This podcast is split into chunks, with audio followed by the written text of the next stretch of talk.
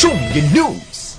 And now, coming through your speakers and into your ears, it's the gaming podcast that you all know and love. It's Show Me Your News.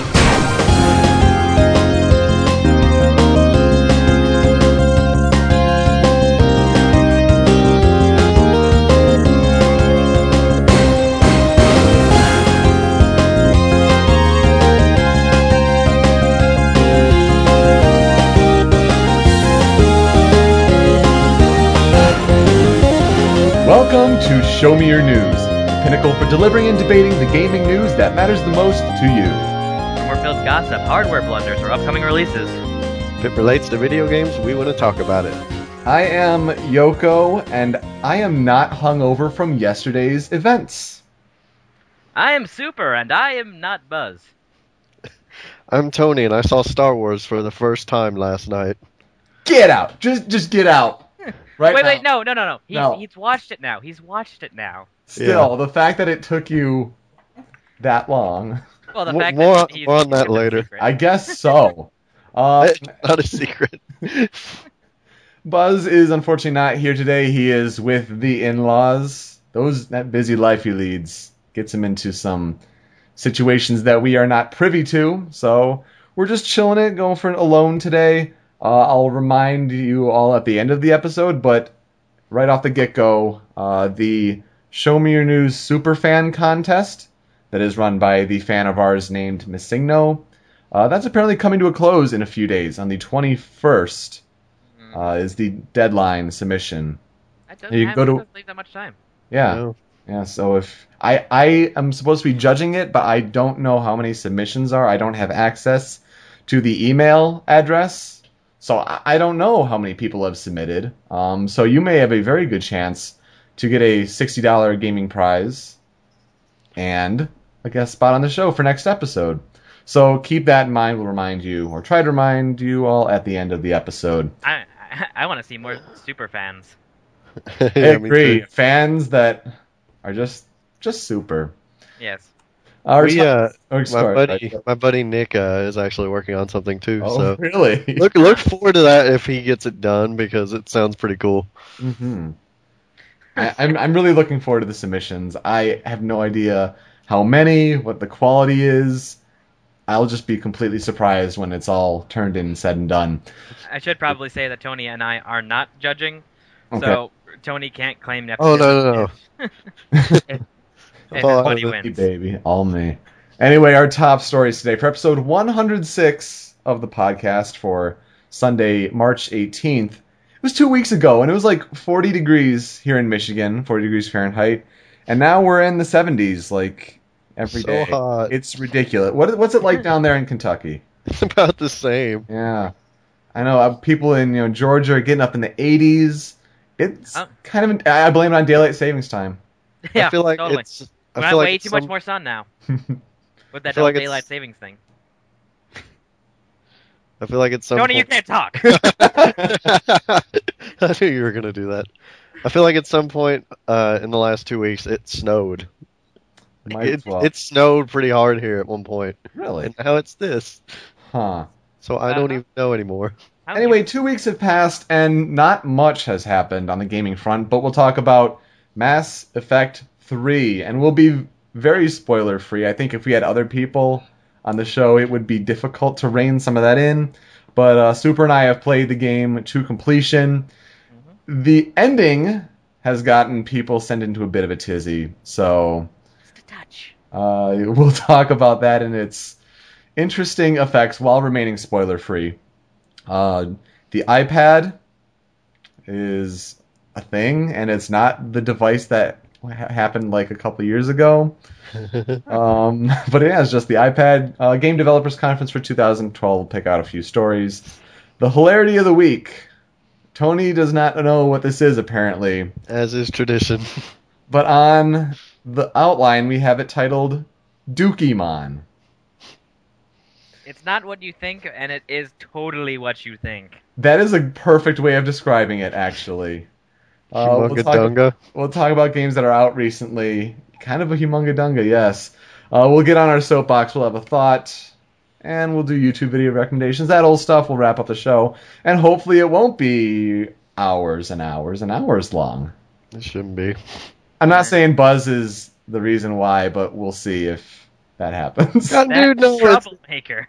It's not his fault. When I know. I know. Friends just BSing. It happens. I'm just giving them crap. Cager's interrupting everything. Dude, you're going to be talking about scary stuff, and you're going to get, like, phantom, you know, hearing. You're going to be like, "What? Oh, I thought I heard something. Is that a girl? She's... Oh, no? Okay." It was like 5 a.m. one day, and I'm like, let's do the podcast now. Screw it. And I was like, Super was around. I'm like, let's wake up Yoko. I thought I saw that in the Skype chat, and it was 3 a.m. And yeah, if you called me, I would have been pissed. I was like, wake Buzz. Doing the podcast now, roar. I was like, call Buzz, wake Kadri. Yeah, that'll be essential. But see, for him, it'd be like 1 a.m. That wouldn't be so bad. I mean, yeah, Kadri wouldn't be happy about it. Anyway, we start off the show, and hopefully not take forever, with a little segment called What Are You Playing? Or Playing. We talk about what we've been playing recently, give a little mini review, we keep it brief. Super goes first, since Buzz is not here. What are you playing? Yeah. Borderlands. I had someone ask me about Borderlands the other day. However, I did not play it. What I have been playing is a touch of Mass Effect 3, and by a touch, I think I poured 25 hours. No, not 25. About 20 hours in. What? Only that long? Well, I rented it for one, and once I reached the ending, we'll get on that later. Yeah. Okay. Full stop. Full stop.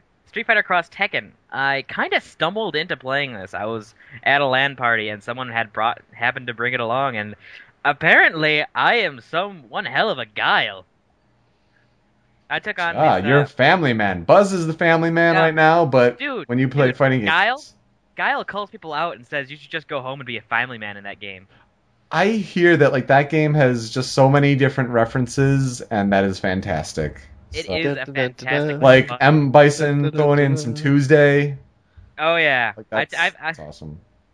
It's great. If only he shouted yes, yes, I'd be done. I'd have my team right there. I'd be Guile Bison all day long, which doesn't make any thematical sense. However, who cares? It doesn't have to be one Street Fighter, one Tekken. No. Thematical sense, Guile and Bison are like the mortal enemies. Come on, Tuesday. But still, through their hatred, they can form a powerful team. I think you're quoting a bad anime. Okay. I mean, I'm not writing it to be a fanfic or anything, but I'm just saying. Speaking of fanfics, no. We'll not go into our show. But I'm glad that one of us has actually played that game, so that gives us a bit more legitimacy than the sum that we have. Yeah, I was a little disappointed with some of the game, because it's very much light, medium, heavy is your main combo. Now isn't the case in Marvel? I mean, not really, honestly. With all the different moves and abilities, they're good starters, but your bread and butter isn't going to be light, medium, heavy, and then again and again and again. Obviously, there is a deeper combat there, but as far as the people who were there, I just screwed people over with sonic booms all over the place. Good for you. I hate charge moves. I am a fantastic charge move player, apparently. Go figure. Yeah, I didn't think I would be either. But I like how the charge moves actually get stronger as you charge them. Mm-hmm. So you can hold it back, and it becomes faster, more powerful. And then you can send out a hyper version if you charge it long enough. That's what she said. All that. I don't even care. All of the things. But I think that's enough about that fighting game. Tony. I've been playing Final Fantasy, big surprise. Oh my god. Huh. But you're almost done. Skipped a beat. Right? I'm almost done, but I gotta go back and do 12.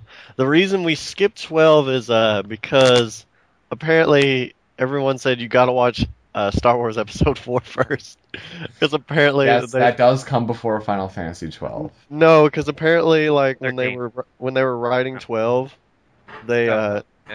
Yeah, no, I'm talking about 12. Apparently before they saw 12, apparently they probably just saw that movie for the first time. Mm. They hear a lot of shots, a lot of character introductions, a lot of stuff. It's just like Episode 4. which I'll talk about that when the time comes for that, I'm sure. So wait, your main character... Wait, no, never mind. I might spoil Star Wars for you. I've seen The Family Guy, so I kind of know everything that happens, essentially. Right. Which is kind of a shame. But I finished 13. I really, really like 13. The ending gets a little sappy and a little weird and crazy, but overall, I thought it was okay. Well, that's because you love weird and crazy. Oh, yeah, the imagery, yeah. But some of the... He would like Mass Effect 3, then. Yeah, that's what I'm thinking from what I hear about it. But it was all right, and there's more to do. The game, the corridor complex that Super brought up, it does open up a lot 20 hours in. But that is not a defense at all. I'm just saying it does, and if you stick with it and you enjoy the battle system, it gets really good. And I think it's the best battle system in the series. I know I've talked to some people who think that, and I know some people don't, but I really, really like the battle system. Except for, like, if your leader dies, then you lose. And there's two other people standing up. And they know Rays. They can un-KO me. I don't get that. Huh. But in 13.2, which I probably went and bought, which I was going to do Assassin's Creed, but I'm like, well... Yeah, might as well. Just keep it on the Final Fantasy track. Go for it. Yeah, it's almost done. I started 13.2. I don't know about the story. I've heard some weird things about the story. It's okay so far. God, the male lead, he looks totally out of Kingdom Hearts. I know it's Nomura, and I know he, like, draws Final Fantasy now, and some of the stuff kind of looks like Kingdom Hearts. This dude looks... we keep joking that he's going to be another part of Sora at the end. Kingdom Hearts seems to do that a lot lately, like, oh yeah, they kind of do. Long. But he makes up the hair. Yeah, but Laura Bailey as Sarah, like, you can't beat that. Yeah, she's good. All the old voice, all the old cast returned too. For when I don't know when, like, I've run into Hope. God, everyone hates Hope. He's the younger. He's the whiny emo child. Yeah. Okay. I don't get it all. I think Snow's like a jackass, and I've found the correlation. But we like gaming characters who are jackasses. I think so. We don't like whiny. He's not really that whiny. I've like seen him jump in front of people like, yeah, let's do it, and all kinds of stuff. I'm like, what the hell are people talking about?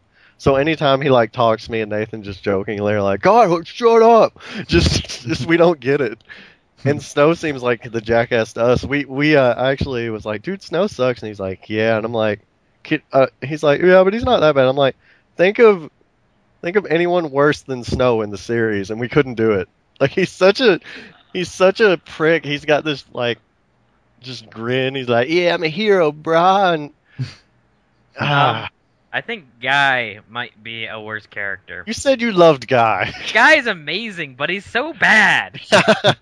For some random reason, this guy who's, for all points, mentally retarded, he just suddenly, for one point in the game, just, oh yeah, I can talk to animals. Yeah. Okay. I'm gonna go talk to them beavers then. Most random plot point ever. But yeah, I like 13's plot. 13.2's story, don't know yet. Too early to say. It's got time travel craziness, so I'm sure it'll get really head screwy later. Gameplay is like, the battle system is awesome. The paradigm shifts when you're like changing classes, essentially, really quicker. I hated that in 13. It's like you're getting wailed on, and it's like, paradigm shift. And I'm like, hurry up. You need to heal now and not get hit. But the leader can get killed and it'll switch to someone else. You can switch to other people during battle whenever you want. And you capture monsters and they're your third character. Like, you switch between, like, the monsters you capture, which is pretty cool. And you can put little hats on them. I got a little robot, and I put a little ribbon on his shoulder. Nice. And I'm like, yeah. But it's really, really, really fun. I don't know about anything with the story. I hear the ending's really, like, dark, which I'll probably like. But I didn't hear dark, but I heard bad. Dumb. Dumb? Well, I'll probably read way too much into it, like I usually do. and research it like with 8 story, even though 8 stories for all intents and purposes is probably pretty bad. If you like look at the fan theories, I'm like, well, that's kind of cool. I would elaborate more and still try to be vague, but I'll probably just end up like, see, I don't know anything about like characters and all that stuff, but when I heard generally what they did, it's like, that's dumb. I'll tell you afterwards. Okay. And besides that, been playing Mario Party 9, which I bought day one. And I played it with some buddies, but I'll wait till the out now section because that always suffers horribly. That's true. Yeah. That's true. Always at least 3 months behind. But at E3, god damn it, end of the year last year sucked. It did. It did. Not bad. I did get to miss Twisted Metal, which I heard wasn't that good though. So yeah, saving that money. Yep. What about you? What about you? Mass Effect 3, but 20 hours? 25 hours? Come on, I played 35 hours. I was pretty thorough. Better at it than you. Yeah, I guess so. I was pretty thorough, and I knocked that out in about like 4 days, so about 9 hours each day. What a life I lead. Yeah, we'll talk more about Mass Effect 3 very soon. I also started BioShock. Sweet. I like what they're doing with the creating of the world. Uh-huh. It does not help that, you know, because, you know, the, gosh, what is that phrase? You know, the spoilers. Like, it's been 5 years. Yeah. So it's pretty easy to tell what the big twist is when you've heard it before. Would you kindly? Yeah, sure. The statute of limitations would be the phrase I was looking for earlier. It really sucks because it was like really, really, really cool when I saw it. Mm-hmm. But I don't really like it. Dark's disappointing. You don't like the game? I'm not digging it so far. That is very interesting. I got in a big talk with Nathan about it. He said that's probably in his top 5, and I'm like, I don't... Because I just watched it, and I'm like, I don't really find it all that appealing. Yeah, I mean, I got to the part where I encountered the first decision for the little sister. Mm-hmm. Like, you got presented with that choice, and I went to save her, redeem her, whatever. Paragon! Yeah, the Paragon choice. Like, I want to see, like, what... The choice of like, oh, it'll make it worth your while, and I don't want to be told what it is, so don't do that. But I'm not liking the shooting system. Mm-hmm. I'm not liking the limitations of everything, especially the money. I think the use of power takes up too much of the... You get more power if you go the other route with the little sisters. Yeah, I mean, you get more Adam to spend on, more health and all that. Mm-hmm. I'll finish it by the end of the year, but it might be a game that I just like. I'd take a break from for a little bit. I played for a couple hours and it just wasn't really like drawing me in. Did you stream it? No, it's on PC that I have it, so streaming with PC is tricky. I didn't find it appealing for some reason. I thought it was okay. Yeah, of course, yeah. I didn't find the universe it was in as appealing as I should. And that is not to say, I think atmospherically, that's one of the best games ever. Oh, of course, yeah, sure. Ever. But I don't know, I wasn't feeling the world for some reason. And I know that might sound crazy to some people, but... Mm-hmm. But atmospherically, oh my god, better than like Prime. I think Prime's probably in that. Yeah, I won't deny that. I'll absolutely agree with that. But as far as when you go from Mass Effect 3, which is so cover-based, looking down the scope, and suddenly like I'm out in the open and I'm firing pew pew like Doom. Yeah. Like, even when you have, like, you have Incinerate in Mass Effect, and that recharges, and you can just use that whenever, because that's your power. When you get these plasmids, and it's like, you use them a couple times, and it's just, down, down, down, down, down. Infinite might be still worth checking out after the fact. Yeah. That looks a lot different, and it looks really... I actually... I'm wondering what's going on with that world. That world looks pretty interesting. It does. Yeah. But that's my what I'd play in quotable quotes. I know Buzz loves this, and he's not here. My quote is actually from BioShock, as we move along. Is a man not entitled to the sweat of his brow? Yeah. Yes. Okay. Yes? Maybe. Yes, no, maybe so. What was that sound? That was clapping. Very loud clapping. Hey. I didn't know what to do. One-handed clapping, I don't know. Who wants to do their quote next? I am Garrus Vakarian, and this is my favorite spot in the Citadel. There you go. That's a good quote. That is a good quote. Love that quote. There is the other option for the quote of, you know, you didn't play the DLC, did you? No. Oh, see, there's a pretty good quote in the DLC. That was a very sad no. No. Oh. Do you want to know what the quote generally was? Yes. Oh, yeah, because you rented it. You're not going to be keeping it. Jeez. He hates it now. I got it out of my house as soon as I could. Yeah, I guess so. The DLC, you know, the character in it was referring to the Solarians and in his time. And he was just talking about Solarians. It's like, they used to eat flies. Just like, it was the way it was structured in the conversation. It was just like a little zinger. At the end, it was... It was great. I wish Morden was there to say something about that. No comment. Let's see. I guess my quote is just a little time-traveling Moogle with you. Just says, when it does find stuff, it gets sad. When it does find stuff, sometimes it'll go, who's the Moogle? Which I find pretty amusing. Who's the Moogle? He does say Koopo a lot, which, I mean, you read it a lot when you're, like, playing the old games, but it's really cool to hear stuff like that. Yeah. Koopo. Koopo. We move on to our headlines, where we talk about... Nice transition. Mass Effect 3. I don't even know. We're just being really chill today, whatever. We're doing it live. Going through the motions. WGS keeps telling you to do musical transitions. Maybe we should. But my guitar is sitting over. Speaking of musical and guitar, episode 100 of WTF Pokemon. Musical episode. And Cyberlink is pissed. He's still... Well, we also mentioned this last time, I think. I know, I'm just saying. And it's not... It's not original song, so no. He still has it there.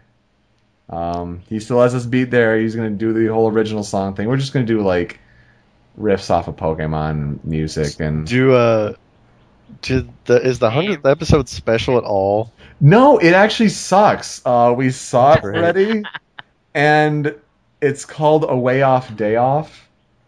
And what the episode basically is like, Ash and company are bummed out. They're so just, you know, blah. So bad. There's an island. Let's have a little vacation. Let all the Pokemon out. Oh, Snorlax, you always eat, so you steal the stuff and we collect food.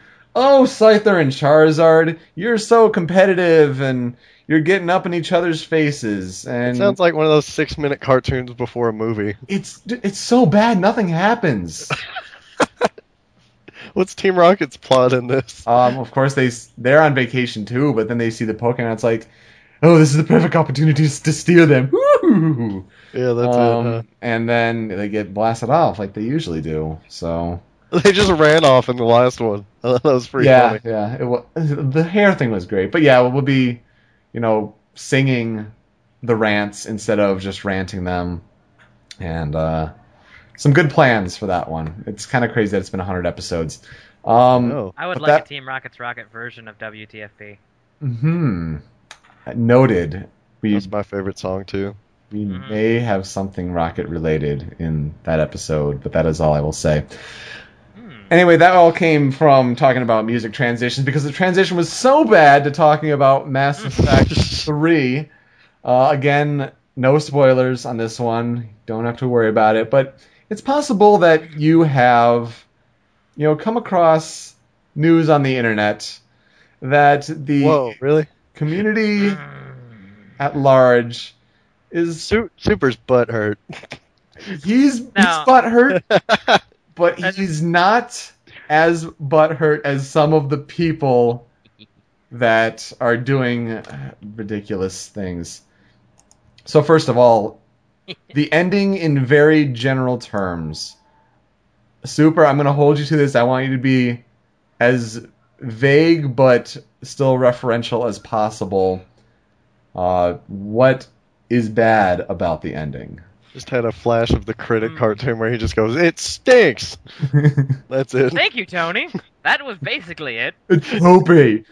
It's bad. I hate it. It stinks. And it's bad, and I hate it. And, okay, so basically, when it comes to the ending, there's certain choices that you make throughout the game.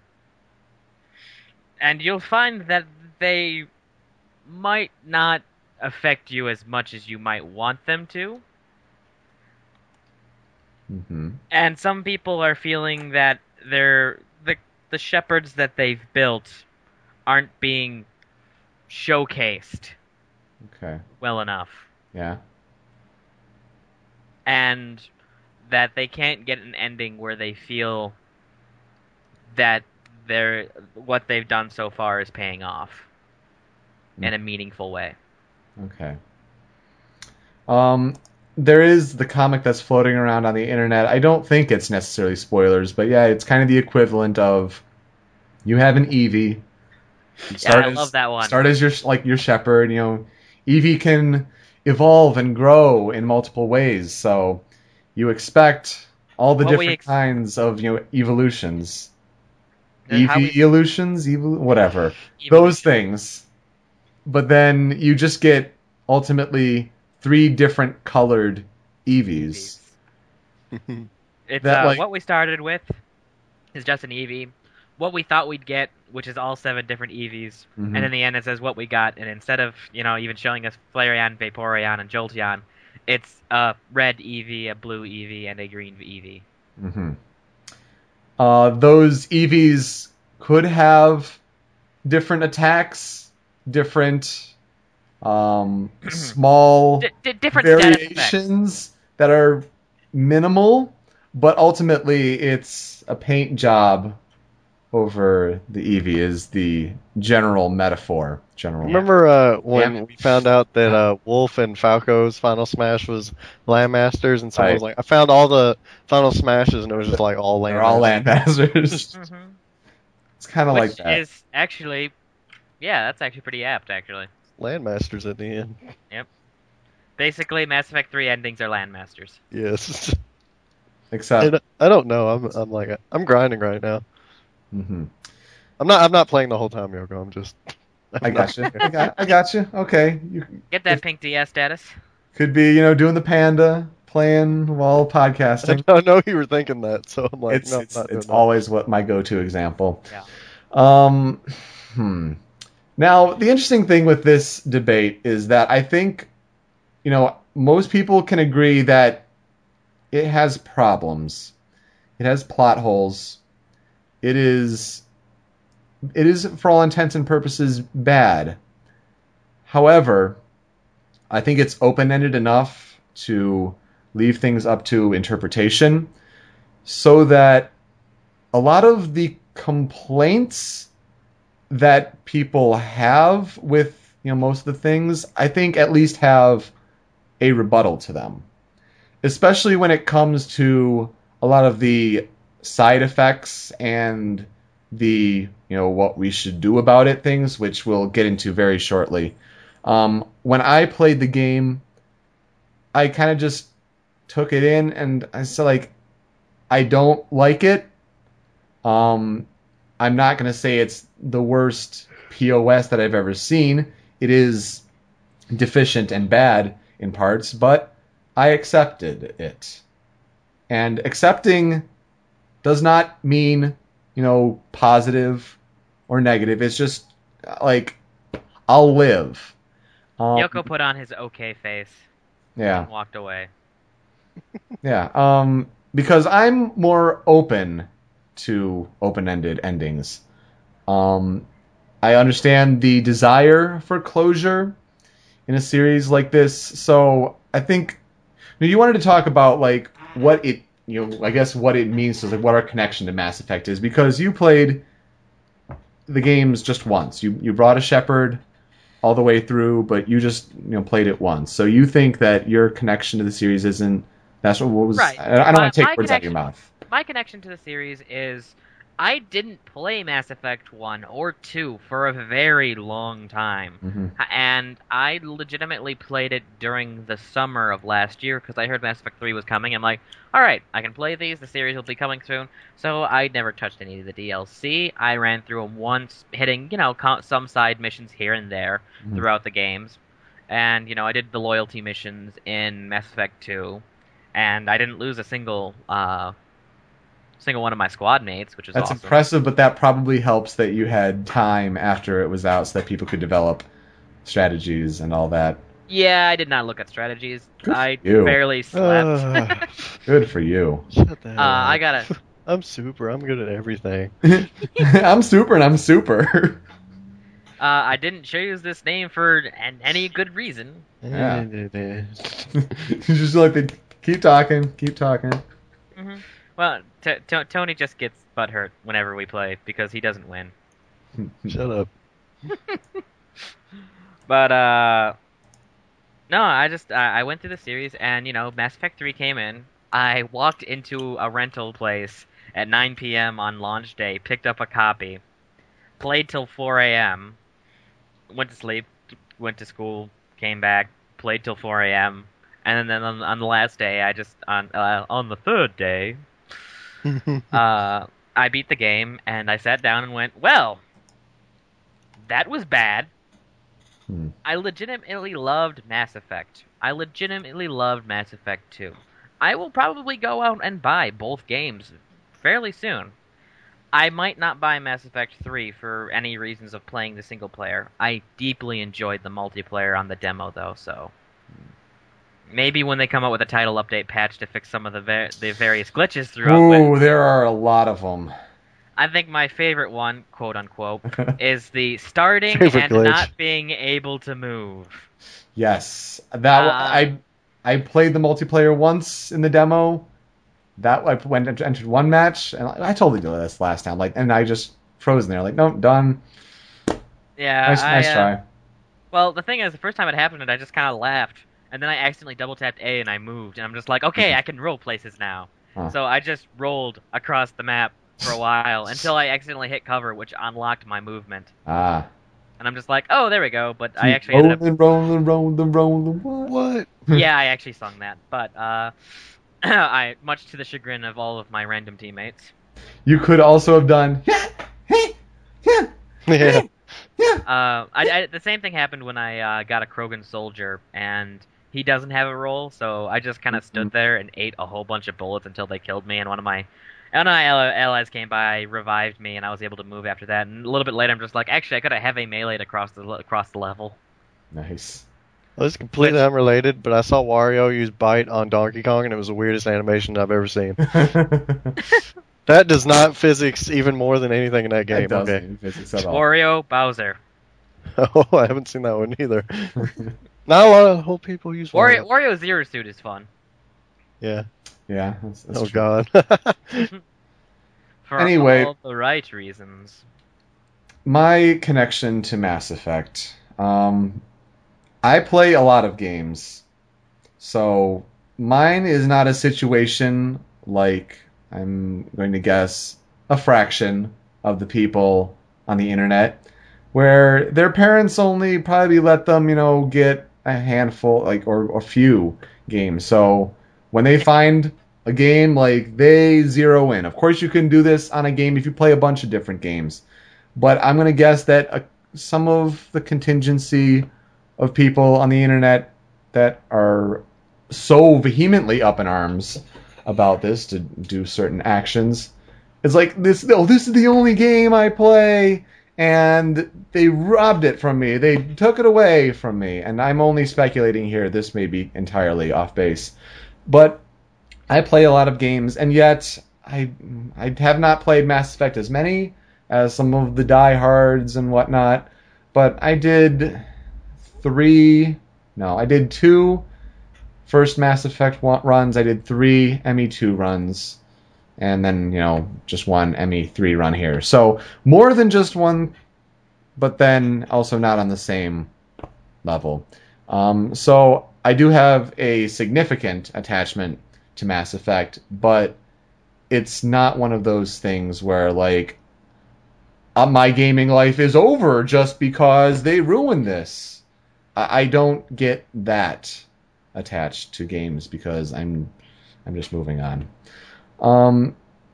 Getting on to the actual main point of why this was such a big deal is because people are trying to essentially come up with ways to force BioWare to change the ending by whatever means necessary, in whatever convincing manner necessary. They want to retake Mass Effect and try to force BioWare's BioWare. And it's kind of interesting because you did have the issue last week we were talking about how, oh, the day one DLC, I am going to boycott this game because that is stupid what they did. And we don't know the statistics. Yeah, Hokage. One Piece. I like One Piece. He was doing Girl-chan, but then he went into... Yeah, that's true. You know, we don't know the statistics on the people who actually, you know, bought the game after claiming to boycott it. But it's interesting that people are now, you know, say, oh, I'm gonna boycott the game. Oh no, wait, now that I played it, I want a different ending. Oh, if you fix the ending through DLC, I don't want to pay for it. Different methods are being used. You do have your general forum complaining, which is probably a pretty effective means. It's the most productive, yeah. BioWare claims to be listening. Then again, some of their PR has not been that good. It hasn't really even been passable, or it's just up to a lot of misinterpretations. But you know, they claim to be listening. There is claims of single-player DLC on the way. But I found it interesting how certain things happened. I don't believe in the trying to demand and change artistic expression because it just suits you better. And a lot of people... I agree. I know there is, like...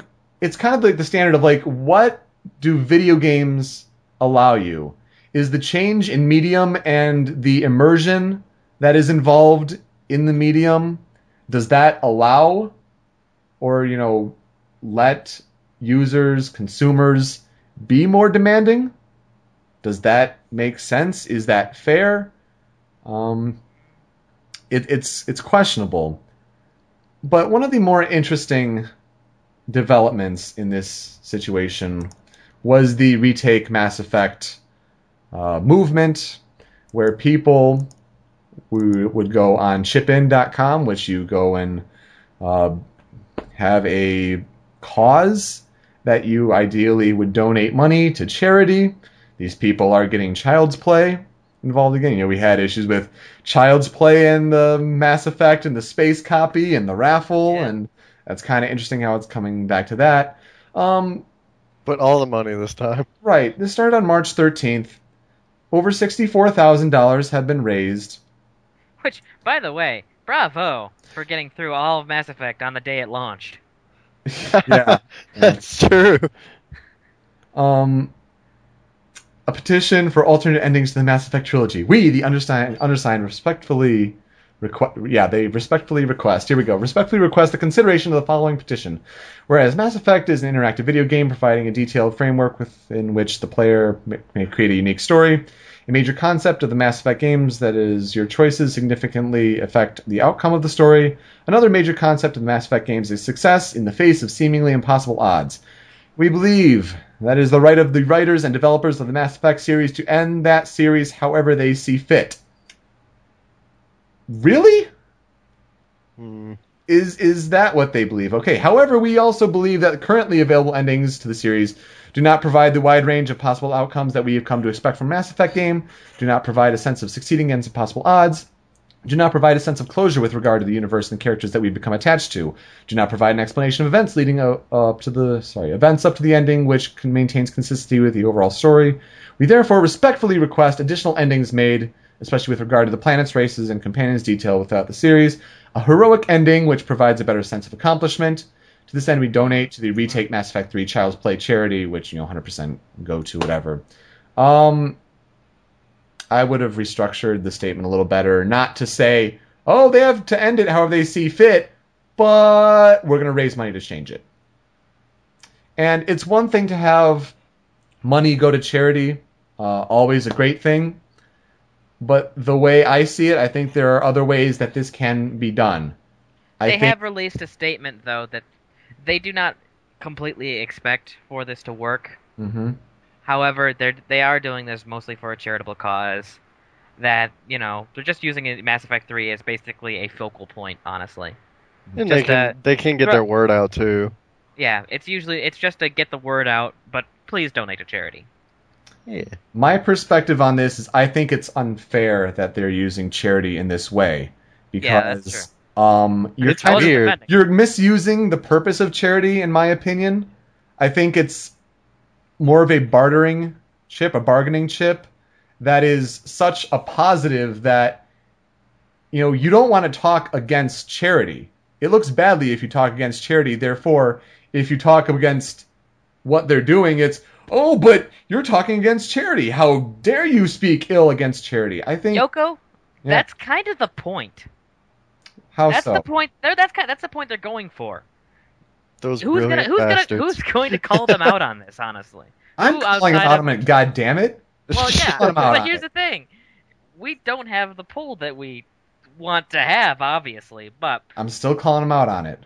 I know, but as far as larger sources go. Calling them out is only going to go so far. It's just like, hey, you shouldn't do that. But it's still charity, and they're still getting money in, so you don't want to stop them. You don't want to stop them from... I don't agree with them at all. It doesn't verify or validate their point because charity does to it, though. It does. And that's, I think, what they're... That's like an undercurrent. It may not be the main purpose, but that's an undercurrent that they're carrying across. Yes, but that's kind of honestly what they're banking on. I don't agree with this. I think that's a pretty scummy way of doing it. Mm-hmm. However, it's kind of the point why they're doing it. And that's unfortunate. It is.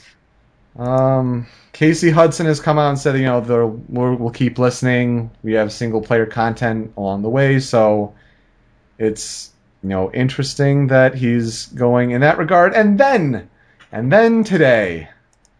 Did you read about what happened today? I learned Thundaga. I'm pretty excited about that. Nice.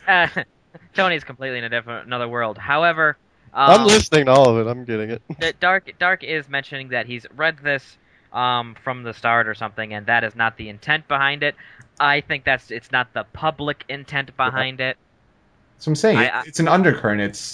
It is a heavily implied intent that you're trying to use charity to further invalidate your cause. Right. And I think there are other ways of going about it. Anyway, did you want to talk about what happened today regarding this whole kerfuffle? Let's just say that there's a man out there who really likes Spyco. El Spyco. The Spike? The male Spike. Mm. Not the dragon from My Little Pony. No. Although it could be, no. He loves himself some Mass Effect, and he was quite unhappy with the ending. Mm-hmm. So he's taken to suing BioWare, basically. Oh, man. Yeah, because of false advertisement. That's amazing. Yeah.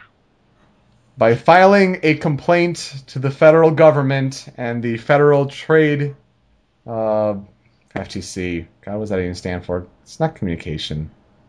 The FTC, Federal Trade. They expecting that the feds will do something to EA/BioWare about false advertising. Hey, if it works, I'm totally filing. I could use some money. Yeah. No. I will bleed them for $20. I mean, it's not really a lawsuit. Federal Trade Commission, I believe, is the actual definition. Or not definition. I'm tired. Screw it. That's ridiculous. It is. It's pretty funny, though. Yeah. I think a lot of these arguments, like, you want to talk about, like, they're saying, oh, well, we're not entitled. We just want what's rightfully ours, or what should be ours, or what they promised us.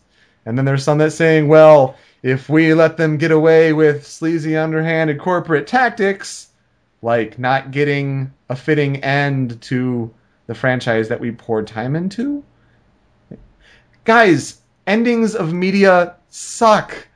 They're bad. Like Star Wars. Tony can't attest to this because it's Star Wars. But six films. And ultimately, like, the ending, not so high. No. Here's the ending. I'm not saying it's directly... What about Avatar? Avatar was just dumb story all around. No. Avatar: The Last Airbender. Oh. That ending was pretty cool. Oh, you did have M. Night Shyamalan saying that, you know, he was going to, you know, do well on the story. He's seen all the stuff, so he's going to work. Oh, but that's, you know, building it up, and then it sucked. Is that false advertising? That is true. I'd be down for pursuing M. Night Shyamalan Ding Dong. Shyamalan Ding Dong. Look, that's what I'm saying. Like, every side of this back and forth mess, like, there is obviously going to be a counter to it. Like, there are valid points that involve, you know, the Mass Effect canon and why the ending was bad. I'm saying that people are getting their panties in a bunch about it. Badly. People who don't even have panties are forming panties just so they can have bunches. Mm-hmm. I can understand that you put a lot of effort into the game, and, like, there are DLC plans, supposedly, and there are issues, and BioWare has handled it relatively poorly. But in the grand scheme of things, like, is it worth going that insane over to complain to the federal government? Like, that is extreme, and I'm sorry. Like, it's easier for me to say, I accept it, it's bad, but I'll deal with it. Are we choosing to just address these parts because we don't want it to all be just you two arguing? I know we have to move on, but it's a big thing. I'm gonna play it. And I'm gonna bust Super's balls about it, probably. Yeah, maybe if you can get through without losing any squad members. Is it worth to pick out every single problem you have with Pokemon and making videos about that? I went there. Well, considering that, you know, we are talking years and childhood defining. I don't think Mass Effect defined your childhood. I know that. He's not going to the federal government. He's just doing a parody for fun. There's a little difference. Well, I don't know if ShowPro keeps being assholes. Sorry. Yeah, that's that. I mean, let's do MLG. Let's do that. Yeah. Oh. They screwed our fan base. Let's talk to the federal... They promised that they'd help out. They promised us that they'd help out. False advertising. It's false advertising. Show Me News has a beef. Actually, they did advertise, though, for quite long for a dead thread. This is true. Even more to our case. Again. No one will listen to us. Like, yeah, it's a bad ending. We'll see if we get DLC that fixes it. Also, if it's free, if it's paid, are they going to boycott it? Like, we're going to have a story 2 weeks from now. They're going to announce DLC, and it's going to be paid. And now people are going to say, well, I'm boycotting the DLC, but, oh, I want a new ending, but I don't want to pay. What can I do? You boycotters need to get more organized. I don't know. If there's a paid DLC ending where, you know, it actually uses... One of the theories that are flying out there, me and Yoko have discussed this a little bit. Yeah, I mean, we would love to discuss it more, but it's definitely reached spoiler territory. Later, perhaps. Let's just say that there's a There's a theory out there that is freaking magnificent, honestly. Mm-hmm. And if there is a paid DLC which extrapolates on that theory, I will go out and buy Mass Effect 3 that day. And then a 1600-point card so I can get the DLC. Mm. It is definitely something that's, you know, up to interpretation. And, you know, there are arguments. Like, I was watching some guy who made a video and all the things that are wrong with it. And, you know, one of the things I found was interesting is that people want their shepherds to, you know, like, oh, I want my choices to mean something, but, you know, these three choices, it's so limiting and all that. I absolutely understand the desire to have all those choices make an impact, but the problem is you are talking about all those choices. All those choices. You can't program endings that reflect all those choices, or if you're going to narrow it down, how do you narrow it down? I'm going to stop you there. Not all the choices, but a fair amount you can program, because the Star Ocean series has done that fairly well. The way it is that they program many endings that reflect the repercussions of your actions, and then just kind of put them together like a puzzle and then play them all out in a line. I think Heavy Rain did that as well. Heavy Rain had, like, what, 22 of them? And it was mostly just depending on people living or dying, essentially. Well, yeah, but there were some choices near the end where you got to see how the character... There's a few endings with the dad. I forget his name, but, like, most of him, he offs himself. He's the most depressing character ever. He is so depressing. But they kind of do that thing that Super mentioned. Yeah, where, you know, a lot of the endings... You know, you run through it like this, and you run through it like this, and you'll end up with a lot of the same kind of ending cinematics, but depending on some of your choices, some cinematics will be different and have different repercussions. I feel like it's fitting in a way, though, as well, to the point that you make a lot of decisions in your life, but when it comes to the really big ones that are very limited, you have to go certain ways. Right. It's interesting that they really took a fatalist approach in that, you know, it's really philosophical in a lot of ways. Like, no matter what you do... The pretentious artist in me is going to love it. No matter what you do... Careful what you say here, Yoko. I mean, the fatalist argument is that, you know, you have a sense of free will, but ultimately, you know, it's directed to one path. I know, like, some of the ending cutscenes, they should have, you know, obviously not made it so cookie-cutter, and I'm just going to keep it vague in that sense. And it's interesting in that philosophical sense. What was my point that I just had and I lost it? Right, people are talking that because of the 10 minutes, some take the opinion that it invalidates everything you did. Like, it's pointless. Why would I play the Mass Effect games again? I think something has to be said for the story and the experiences that you had along the way. I think...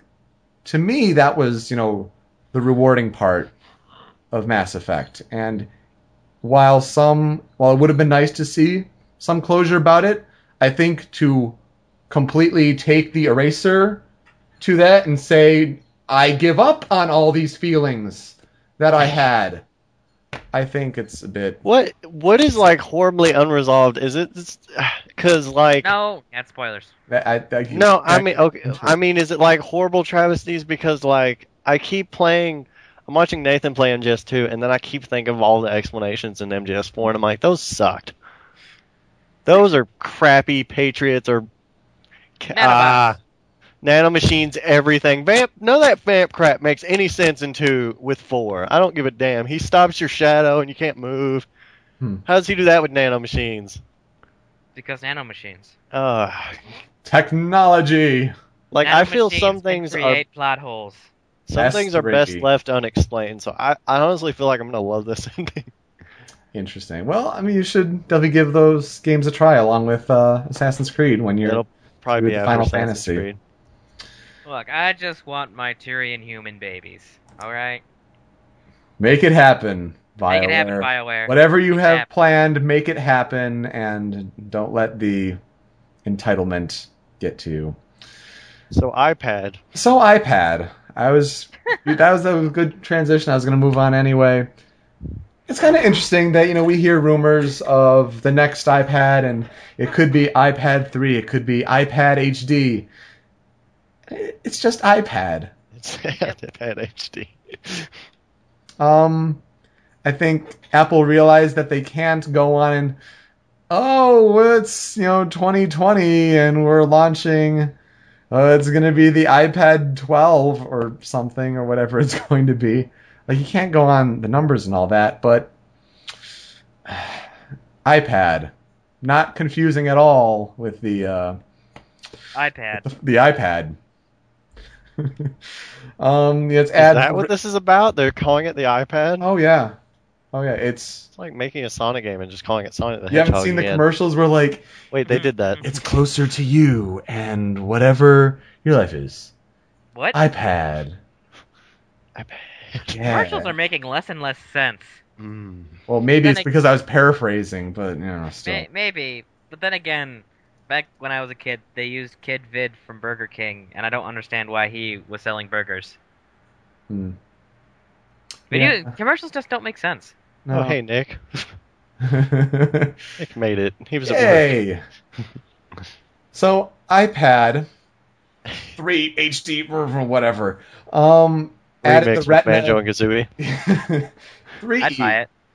It added the Retina display, which they've had on the 4s for a while. It added a higher resolution, which is technically a 2048 by 1536. It added Siri. Oh, Siri. It added the 4G. Added a A5X quad-core processor, which is, I guess, 4 times as powerful as iPad 2. So, gaming, etc., I don't know. I need to find the picture where it's like if Apple was trying to sell you a bottle of water. They just play it up so much. I mean, it's a remarkable strategy that they do. Essentially, it's, every year they're, public beta testing for their next product, and people buy into it. It's kind of remarkable. My mom is kind of fully bought into the whole Apple thing. Not as much as some people, but, she had an iPad for a while, and she happened to get it for free because she teaches and does these overseas trips, and it was a benefit or whatever. And it was like, oh, iPad 2, I'll buy an iPad 2. I like Siri. I'll get an iPhone 4S. And I'm sitting here like, I've got my 2nd generation iPod Touch and iTunes, and that's good enough for me. I'm going to put this in the chat and for you guys. There is also the idea of, old Apple, why are people so entranced to it? And the, Apple with the bite into it, and people relate it to... the apple from the Garden of Eden with a bite in it. Oh, it's sinful, and it plays upon some of our primal urges, and that's why people like it so much. I accidentally sent it to Darker Eye, like, individually here. It's really bottled water if Apple sold it. It's just like apple and then water, and then it just says clean, simple, wet. And you need it. Yeah, you need it. To survive. Molecular... perfection, literally twice as many hydrogen atoms as there were oxygen atoms. Oh, geez. Tony, that link is broken. Oh. You need the I in front of it, or the one. Excuse me, that doesn't copy over. Were you going to say something about iPad? Super? Me? Super iPad. Yes. Super iPad. They should have just did that. They should have. Honestly, they could have did iPad 64 next. Just like Wii U should have been called Nintendo. Yeah. The stream, the feel, the caress. Sorry. That was a fun show. That was. Yeah. Yes, it was. No, I honestly have nothing to say about Apple. I don't own any of their products. I won a 1st generation 512 megabyte iPod Shuffle when I was in 9th grade. That's the only Apple product I've ever owned. I keep winning iPads online. I don't know how. What is up with that? They're everywhere. I keep being the 1,000,000th customer ever. No, it's always like that. It's so lucky. Strange. I was the 1,000,000th customer yesterday too. I want to believe. It's interesting. iPad. It's apparently a graphical powerhouse, and that's about it. I honestly hate... I don't think they understand why I honestly don't like using iPads. I don't care how tactile the... I don't even know if that's the right word. It probably isn't. But sure. I don't care how, you know, multi-touch and all of that. I want a controller in my hand. Yeah. It's the same with the Kinect. It's just not there for me. Mm-hmm. I need the controller to say it so it knows what I'm doing the moment I'm doing it with no chance of failure. A touchpad, you know, me and touchpads, we don't get along. Mm-hmm. I try to use my mom's phone sometimes, and it's a slide to unlock. Yeah. It takes me 10 seconds to get it to a slide. So like, slide. Yeah, slide. God, jump. I know. Dang it, over man. The switch. I was leading into that joke, you douchebag. Pow. That's frustrating to play Mega Man 8.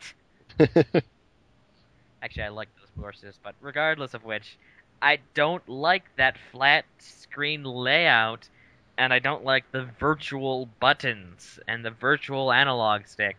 They don't work for me. So what you're saying is you don't... Shut up, Dark. You don't like playing Mutant Mayhem? Is that what you're saying? Shut the hell up, Dark. Super with all your issues with touch... You don't like playing that game? There's like touch games where it's like Angry Birds, and then there's touchscreen where it's like Red Dead Redemption, control this horse with this little... If it's like analog, it's stupid. If it's analog, it's stupid. Pretty much with Mutant Mayhem, that's basically your... DS, early DS game kind of thing. You just poke at the screen. That's real easy. I tried playing Sonic with their virtual buttons. I have too. Sonic 4 is like even more unplayable. Yeah, which is surprising, honestly. But regardless of which, it's just not something that's done easily or well or enjoyably. Yeah. And I honestly don't care what anyone says. It's just, there's always those moments of frustration, and if you disagree with me, you obviously have built a tolerance to it. Mm-hmm. I remember when I used to always use a mouse on my laptop, but I just use the touchpad now. Yeah. Like I use the touchpad to play Minecraft, and people get pissed off when I do that. Yeah. Anyway, the iPad, it's a thing that's...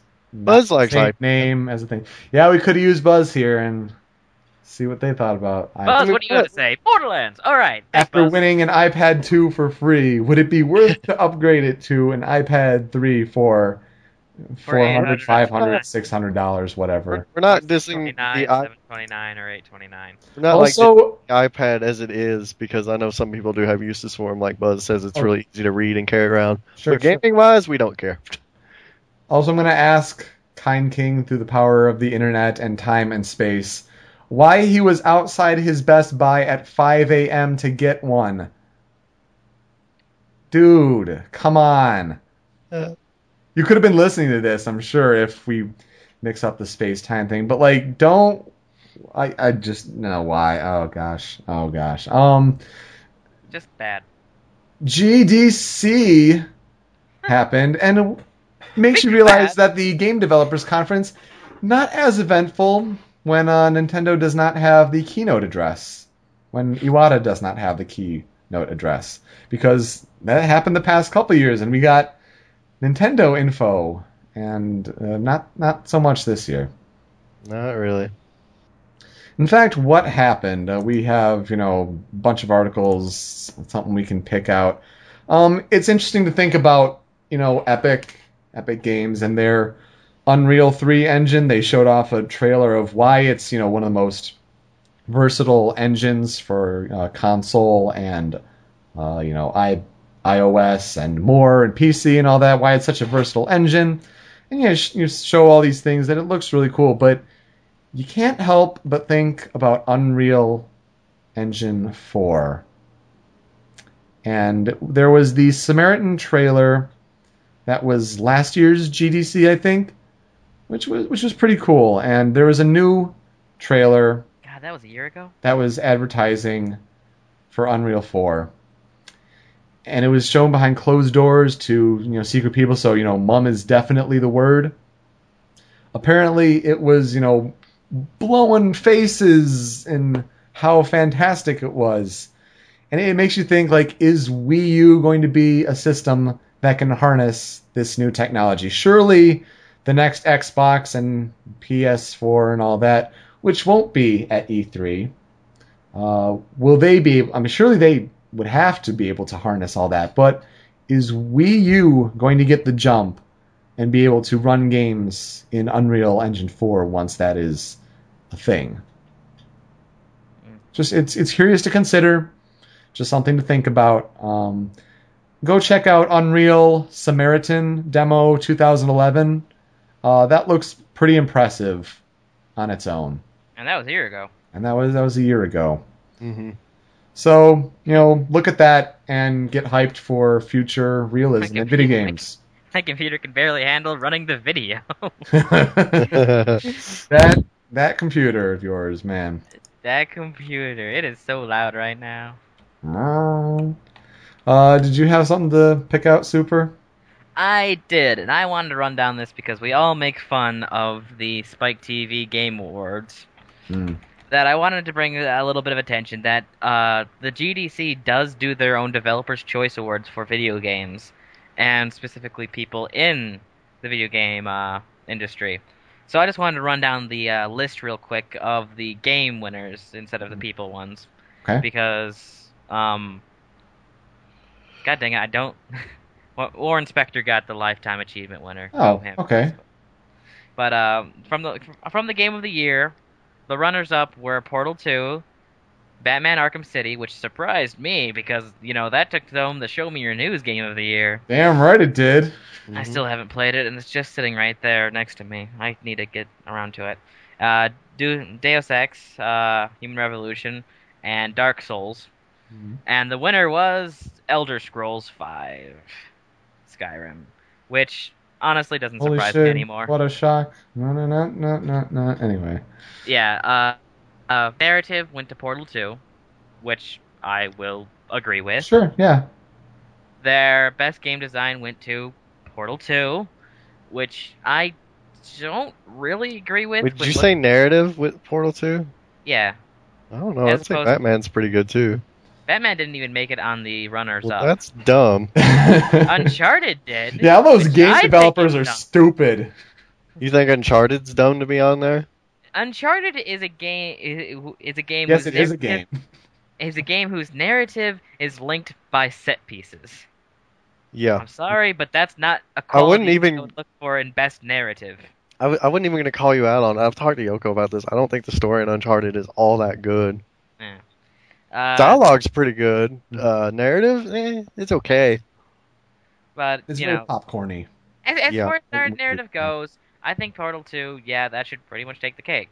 As far as game design goes, why did you have to say take the cake? Because it was Portal. You douche. No. But as game design, I would not hand it to Portal 2. I would not hand it to Skyrim. I might have handed it to Zelda. Maybe. Zelda, yeah. Batman Arkham City, I haven't gotten far enough to... I played Batman Arkham City at my sister-in-law's house, so... It plays pretty good. I love that system. I'm a stickler. I'm a jerk.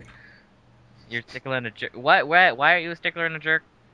Because it plays pretty well. Oh, shut up. Batman does. Yeah, Batman does good. Versus evil. Sorry. I feel like Batman would call me on it, too. I do good, but I do well at my job. Yeah. But looking over the best game design, out of these, I would give it to Zelda. There were a number of times in Portal 2 where I felt the game design was lacking. Mm-hmm. And I'll leave it at that. As far as the technology goes, it went to Battlefield 3. Yeah, the Frostbite 2 engine, that is exciting to see how that develops, and on Wii U, etc. Oh man, that is a pretty engine. I am surprised that Skyrim has made it on the best technology list because it was just Oblivion's with Fallout kind of things in it. I don't really understand the technological breakthroughs for that game. And Uncharted 3 made it on there, which is a pretty game, so... Which... Speaking of which, best visual arts, Uncharted 3. Yeah, the sand and the water. Mm-hmm. How that it's spectacular. I watched the plane scene, in its entirety on a really big 1080p television, and I'm just like, this is a pretty game.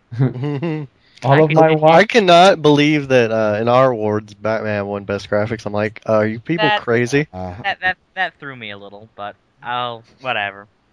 To say Batman's a bad-looking game, but God, look at Uncharted. Batman's gonna beat you up. He beat up Nathan Drake. He came in, I'm Batman, beat up Nathan Drake, and took the award. Nathan Drake would. I feel like Nathan Drake would stumble a lot, though, and still somehow do okay. Yeah. Every time I just, I've heard there's, people edit, somebody like Nathan Drake in movies. It's just, somebody, stumbling across something, and every time they almost fall, he just goes, whoa, whoa, whoa, whoa, whoa. Yep. Yeah. The best debut for a developer would be the Supergiant Games with Bastion. Yep. Runners-up was Team Bondi for L.A. Noire, which I guess is the... I wouldn't call them a debut, honestly. They're just... they don't exist anymore, Team Bondi, so... Yeah. Relogic with Terraria. I did not realize that was their first game. No. BioWare Austin, which was Star Wars The Old Republic. Again, I don't think that should count as a debut for people, because it's just another section of a larger company. And Eidos Montreal, which is Deus Ex. The Innovation Award went to Johann Sebastian Joust for Daikatana, no, wait. No, apparently they were innovative. I'm sorry, I just don't know those people. You're dropping the ball here. Everything else here. You should have read that one. Yeah, all the runners-up, I understand, and... Okay, no, I understand how to pronounce them. Bastion, I understand why it's there. L.A. Noire, I understand why that's there. Skylanders, I understand why it's there. Portal 2, I have absolutely no idea why that's there. Portal, that's innovative. What is this? Oh, innovative, okay. Yeah. Portal 1. Portal 1. Innovative. Portal 2, kind of not innovative at that point. Gel's so innovative, man. Come on. Yeah. Moondust. I don't know. Moonbase Alpha? Yes. 999. 999. Best handheld mobile game /mobile game would be... Okay. Stay with me on this one. Okay. Super Brothers. Sword and Sorcery EP. So what the hell is that? So it's a music album? If it's an EP, I mean. It just says EP at the end, so. Okay. Go look up Super Brothers, Sword and Sorcery. Nick says it's good. Play it. Okay. That's all the validation I need. Yeah. I'll take his word for it. He's a game developer. Yes. He should have gone to the conference. Yeah. That'd be so badass if you guys went. God, I wish we went to something. Yeah. Best audio, Portal 2. Do not agree with. It had a great song. Oh, God, no. I do not remember a single... I don't even remember the music, what happens during, Wheatley chasing you through the facility. I don't remember that. Well, that could be, voice acting, too, but... Yeah, although, voice acting, I'll grant it everything in the book. But I honestly think Batman is still better as far as voice acting goes. And Uncharted's got good voice acting, and music, and sound, and so does Batman, and so do a lot of other stuff. There's all right, random tangents. Sound design in Mass Effect 3, thumbs up. Yeah, I could say that. That is all. Go on. Yeah. As far as the audio goes, I think I'm thinking of Bastion, but Bastion has the running narrator, I think. Yes. Okay, yeah. So I would have given it to Bastion because that one actually had a pretty cool way of integrating the audio with the game. Mm-hmm. Yeah. I mean, when you think of what sports games can and cannot do, Bastion did a pretty damn good job for their first time out as a studio. Yeah, I would not have given it to Portal 2 because while the voice acting was spot on and the humor was nice, I did not understand any of the musical scores, and that takes the game away from me. Mm-hmm. Anything else? Quickly? Yes, the last one was the best downloadable game, which went to Bastion. Ooh. Bastion cleaned up pretty nicely. Yeah, well, cleaned up. It was in a lot of runner-up, and it won 2, which was Best Debut and Best Downloadable, which makes a frick ton of sense, honestly. Yeah. If it's the best debut, it sure as hell better be the best downloadable. Yeah. But the other ones were Stacking by Double Fine, yep. From Dust from Ubisoft, Outland from House Mark, and Frozen Synapse. Yeah. Which confuses me why Terraria isn't on this list. Yeah. If it was on the other list. That's true. But that's the end of that one. More legitimate than the VGAs. Yeah, more legitimate than the VGAs. Totally. However, I will be talking a little bit more about this in a little bit. So cool. In your soapbox. In my soapbox. Hey. Tony, what about you? Boppy da boopy. Beepy da boppy. I was looking through there. I did see Lollipop Chainsaw, which has grabbed my attention the last week or so. How has it grabbed your attention, I think, is the question. Oh, no. Okay. So I saw that. Okay, all right. I saw this a few months ago, and I'm like, oh, that's garbage. Like, I didn't know. I just general glance, you're like, oh, that's stupid. She is trashy looking, yes. Go. She's trashy looking. But there's another really... God, I wish I could remember the name of this stupid game. An older friend I used to have... he's like a hardcore otaku. He'd play anything with anime tits in it. I think it was Oni Chambara. Yes, Oni Chambara. Oh god, someone knows what the hell I'm talking about. Was that not the crappiest freaking game you've ever seen? Yeah, that was pretty bad. Pretty up there. It's just crap. I just kind of had a flashback to that when I saw this. Mm-hmm. But I looked a little harder. Yeah, it's just like a cheerleader with a chainsaw killing zombies. Sneezes, sorry. It's okay. I don't have Kadri here. Someone's got to unpunctuate my things. Yeah. And I'm like, well, that's okay. Whatever. I'm like, I didn't really care. But then I saw Tara Strong retweet. Tara confirmed to voice main character in Lollipop Chainsaw. I'm like, man. All of my money. all the things. It doesn't help that. Basically, the voice she uses for the main character is Twilight Sparkle from My Little Pony. She uses the exact same inflections and everything. YouTube mashup. Make it happen. It's gonna happen.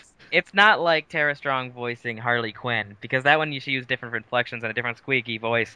In this one, she is basically running a Twilight Sparkle at us. And I think she did it on purpose. Maybe or maybe not. I feel like, honestly, with actors, when it's casting, it's just like, do this voice. They don't, like, give them much freedom, unlike, say, her Raven, which is pretty original. It is, yeah. Mm-hmm. But I was like, I was looking through the cast list, and the cast list is really good, and her disembodied boyfriend, it's like a head she carries around. I don't know what the hell's going on in the story. It's Japanese. It's Japanese, that's for damn sure. He's voiced by Michael Rosenbaum. Who was Lex Luthor on Smallville and The Flash on Justice League. So he's a really cool dude. Flash. Ah. Oh dear. But I saw some of the gameplay and I hear it does a lot of parodies and stuff. It looks legitimately fun. And Tara has gotten, like, I love her so much. I'll probably buy anything she said. The pony thing even. Like, I will buy 5 copies. No. The pony thing kind of would attribute to that. I've been a Tara Strong fan even longer before ponies, but I just saw her voice in there, and I'm like, she usually does things of quality. Yeah. Maybe I should check this out. Now I'm freaking brony all the way. Get McDonald's toys. The worst thing happened yesterday, guys. I asked for a McDonald's toy, and she's like, "Do you collect?" They asked me about it. I'm like, "Just give me the damn." I can't remember where I read it. But you collect those? Some, 4chan post, whatever. Like, I wanted Rarity so much. And when she asked, like, all I could say was purple.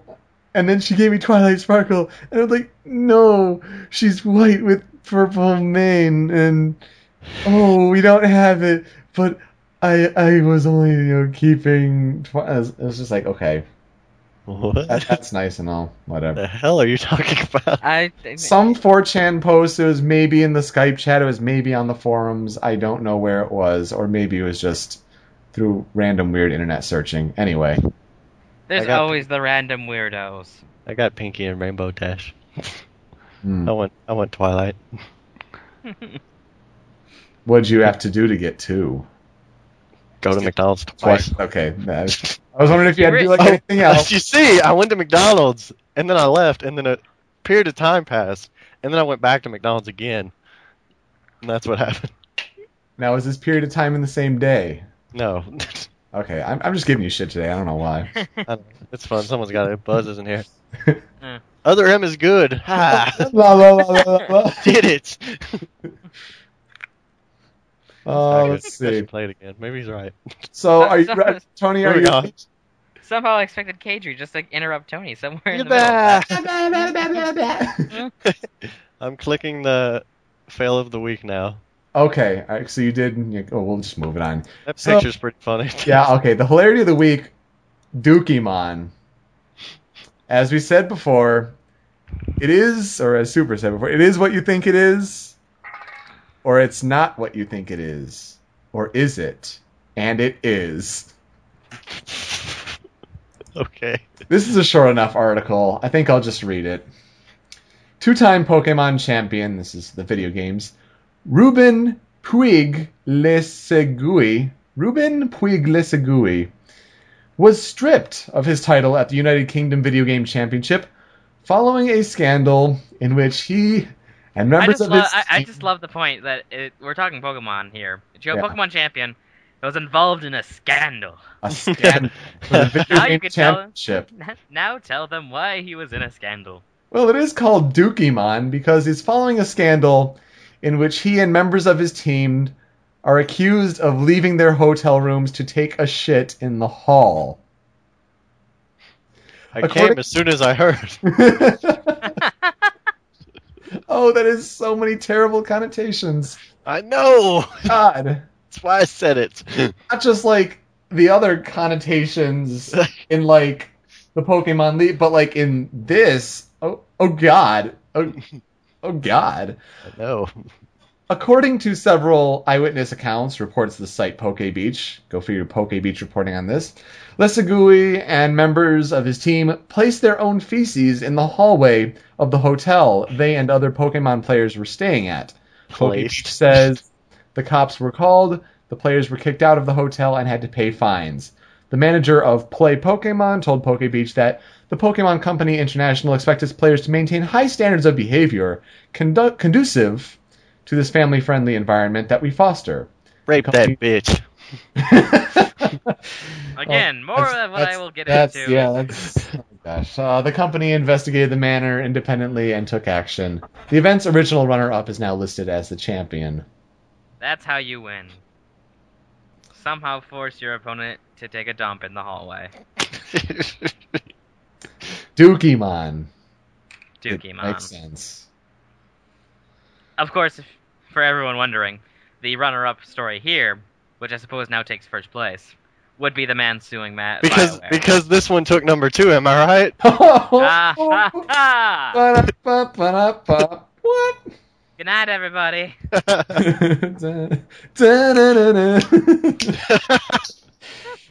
Okay, that was well done.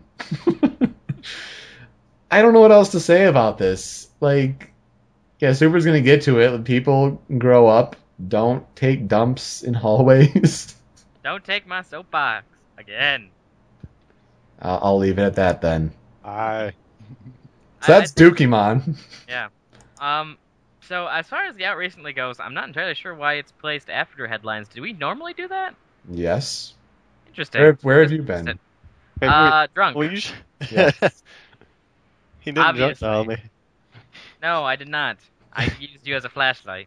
Yeah, for some reason he called me when he was looking for his flashlight. No, I was using my phone as a flashlight, but I was actually pressing the call button, and Tony was my most recent call, so it actually ended up calling him.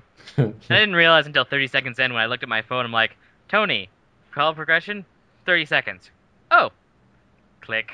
Well, I just hung up on him. I really hope I didn't wake him up. You woke me the fuck up. Yeah. Sorry, but... and I'm just like, hello? And I just heard you like, and then you just hung up. I'm like, what the hell? I really wish that was a drunk dial now. I did too. That was awesome. You were not the only person who got dialed, though, so... Did you call Yoko? No. If only. He called me because he was bored in the car. You should call up all the lady friends. Yes, those sexy lady men. Just send them a hey at 3 a.m. and see what you get. Are we going to discuss Mass Effect? Because it already took like 40 minutes. Mass Effect 3, you know, ending stuff aside, is great. Like, I don't think that can be taken away from it. It's solid gameplay, and it has a fairly nice progression to the main plot. Although, that's all I'll say. It's going to be... I'd be interested to hear like what people think if they just came in fresh to it. By the way, statistics on Mass Effect 3, so many disappoints. According to all these different statistics that I guess BioWare gathers, 82% of people play BroShep. Doing it wrong. Yep. FemShep is the real Shep. Also, over 60% of people play Soldier Class. Why? Because they're Call of Duty bros wanting their action fix. Oh, that's frustrating. I would think that the second most used is Vanguard. I play BroShep, but I'm going to play it as FemShep. Over 80%, those are going to be people like, I don't want to be a woman, man. Yeah, that turned into a... Yeah, I mean, 60%, over 60% on Soldier. That's just like, guns, Call of Duty, where's my Call of Duty? I want Call of Duty Elite, so I'm going to get it through Mass Effect, apparently, because I'm a bro. I only buy... Accurate depiction, by the way, there. Totally. Oh, very. Mm-hmm. We don't stereotype here. Nope. No, nope. Anyway. Street Fighter Cross Tekken. Super. Good? Good game. What do you think about the DLC stuff about that? Like, did anyone hear about that stuff? Aside from what we talked about last week? Did we? Oh, yeah, Cyberlink came on and talked about it. Yep. Yeah. That's all a bunch of crazy stuff, too. Mario Party 9, Tony. Okay. So here's how this game works. It plays a lot differently. There's no stars or coins anymore. Like, coins? Yeah, there's no coins. You didn't tell me about the coins. No, there's no coins. But you're riding on cars, right? Riding on cars. You're, pretty much... You pick a random order. That order get mixed up a lot too, depending on what space you land on. But the leader is the person who hits the dice. The number is like, I think the number cap is 6. You can get special dice that roll to 10 too. But it's so different. And what you do though is, if you're the leader, what you want are these mini stars that are on the map, and you win the mini stars in mini games too, of course. And there's also bad stars that take away from your total, and if you're the leader and you run over them, you don't get those, or you have to get those. So you can like screw over people with like getting blocks that are like 0.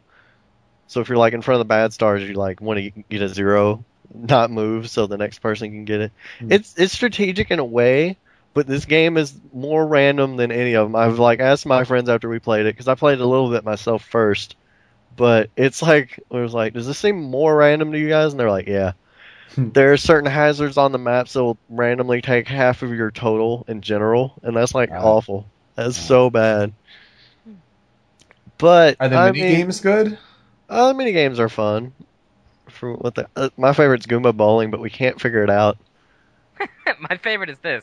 We don't know how to play it, but it's hilarious. Dude, just the concept of these Goombas walking back and forth on a bridge, and we're just like turtle shelling them. Okay, here's why I love Mario Party. It's not because the games are good. They're okay, and they're lousy for what they are. But I just like making Mario jokes with my buddies while we play them the whole time. We've been playing these games 20 years. We can just make fun of the characters. It also sounds like a good drunk game. Oh, yeah, totally. Yes. Yeah. What was the game that me and a buddy like... Yomicon Mario Party. Make it happen, yeah. Spinjos. Okay. Make it happen. What was the game? Oh, me and this other guy got a really good score on this. Pretty much we motion masturbating, kind of waving motion. What? You know, where you're just moving the motion. Emotion, I got you, but still. Just like we were really good at that, and we're like, oh. That just sounds like a really bad. Oh, okay. I'm glad you shared that. See, it's kind of like. Well, here's the thing. Just shaking the Wiimote up and down. We've got titles like We Play and We Party. We Masturbation, honestly, isn't that far off. No. But it was just funny to me and my buddy because, like, we did, like, way better than the other two. And we're just like, oh. They masturbated the best. Yeah, pretty much. They had the most practice, if you know. It was like picking... I was going to do a study of like who's single and who is... Yeah, pretty much. He gets it all the time is what's stupid. I don't know what his problem is. I should stop... Not with the ladies, apparently. No. I was going to say something, but that would be over the line. There was a game in 8 that was just shaking soda. And that was the game in that choice. That was like that, but there's this one where it's like a pizza spins around and the Mario characters just throw toppings on it. And like, this has nothing to do with anything. They're just making a pizza. The bummer for me though, humor wise, is they just kind of show the characters at the end and they like get stars, and a lot of them are happy or sad depending on what place they got. But what I loved about the Mario Party games, mini games, are how sadistic they were. Like, it's like, volcano challenge. And it's just like, welcome to the jungle, baby. You're gonna die. My favorite was there's like swamps like stampeding and you gotta avoid them. And the person who I think it's a 1-3 game or something. I don't know. There's one person at the end, the three characters who survived are happy. And you just see the character in the background running from the stampede of thwomps, and at the very end he falls and the thwomps are about to get him, and the screen cuts, and that is the funniest freaking thing ever to me. Just, these guys are killing each other for 10 coins, that's it. Oh, I missed. And sometimes it feels like they're just doing like Toad's chores, like, wash windows! It's just like, here, just do this, for coins so you can win the game. But he's just like having him do that so he doesn't have to. Mow the grass. All right. Here's the main question for me. All right, this is make or break. All right. All right. The music in the mini game menu, is it good?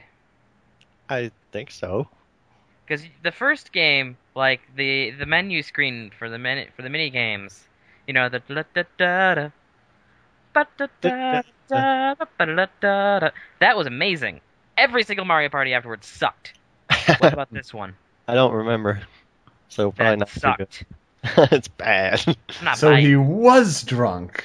We need to do that tonight. Nick, Drunk and Mario Party. Nate, let's do it. We're doing it. Does it have Wi-Fi? Are you doing it live? I don't even... Is it here? Do I even have it here? Hold on, let me check the box. The Wi-Fi would actually be pretty cool. Hell yeah. Where's my cord cut? But probably not, because Nintendo's like, we like the people together on the couch. Yeah, but Drunken Mario Party over Wi-Fi would be amazing. No. I didn't see it. I didn't see it in the menus either, so no. What was the other thing? That's a missed opportunity for how low maintenance that is. Yeah, no. The other thing that's cool, I should mention this. I was just going on lousy ramblings. Is there's bosses in the game. Like in the middle and at the end of the boards there are bosses and you get to fight them. And you get to fight them cooperatively, but it's just like the person who gets the most hits and does the most stuff wins. Which is actually pretty fun. Mm-hmm. That's kind of cool. But I know Mario Party 5, my favorite aspect of that game was that you had a 3-form Bowser fight at the end that was actually pretty legitimate. Yeah. Cool. It was a straight up boss fight. But yeah, to test how much more random this game is, I got my ass kicked this whole time playing a computer. I was doing the solo mission, and I lost half my stars every time it was an option. And Shy Guy was a jerk ass, and I just kept getting screwed every opportunity. And I came on a little bit at the end, just a little bit. He had like 80 more stars than me. I landed on Bowser's face. I'm like, oh, I'm gonna have to redo this. And he's like, I'm gonna take I'm going to take 30 of your stars. And he's like, what? You don't have 30? Oh, I'm going to give you 30. And he's like, oh, what? I'm like, what the hell? Okay. And then I won because I got all the bonus random crap that you win at the end that doesn't make sense either. Wait.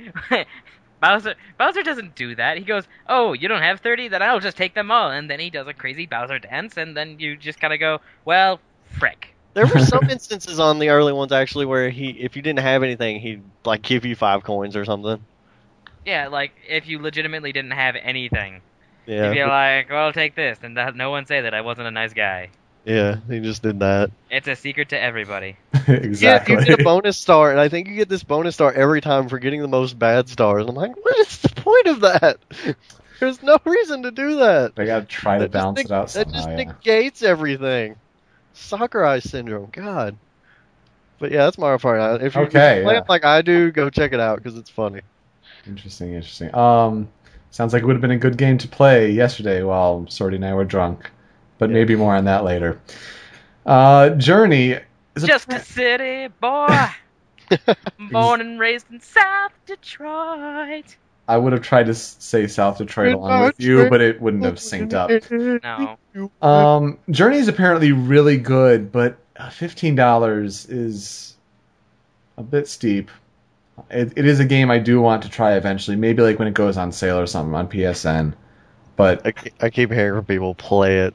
Yeah, same here. Like, it's really good, apparently. I've never heard of the game, so... It's made by the people who made Limbo and... Not Limbo. Flower. Flower and whatever the hell they made before Flower that nobody... Flow that not as many people know. I don't know Flow. It's like, I think their name is That One Game Company. Yeah. I like them. Yeah. I like the cut of their jib. Mm-hmm. Yeah. But yeah, I keep hearing it's really good. Tales of Grace's F... I haven't heard much. Like, it's meh. That was out. I've heard... Tales of Graces was... that's the PS3 port, right? Yeah, that's the PS3 one. Yeah, I'm not going to be playing it, then. I'm just hearing meh. I'm pretty sure... Well, it was a Wii game, and it's ported to the PS3, so everyone's probably trying to treat it like a PS3 game. Oh, well, the graphics isn't this, and the... Yeah. PlayStation 3 port of a game containing more content than its Wii... Yeah. Well, that's cool. You get to play with a controller, so that's what I would be excited for. But I'm just saying, they're trying to, it's like, well, it's short, but it could be longer because, you got that 50 gigabytes, and I'm just like, it was a Wii game. Yeah. Time for the soapbox. Oh, we got to do the story poll, and I just remembered a story. Those Wii Resident Evil games, the little point-and-shoot games, PS3. They're getting ported to PS3, and I think Kinect as well. Really? I think I just heard PS3 for Move. Maybe. Or Move support, but yeah, mostly PS3. Umbrella and Darkside Chronicles. Yeah, which I don't know how I feel about those. One of them was after 5, so I kind of...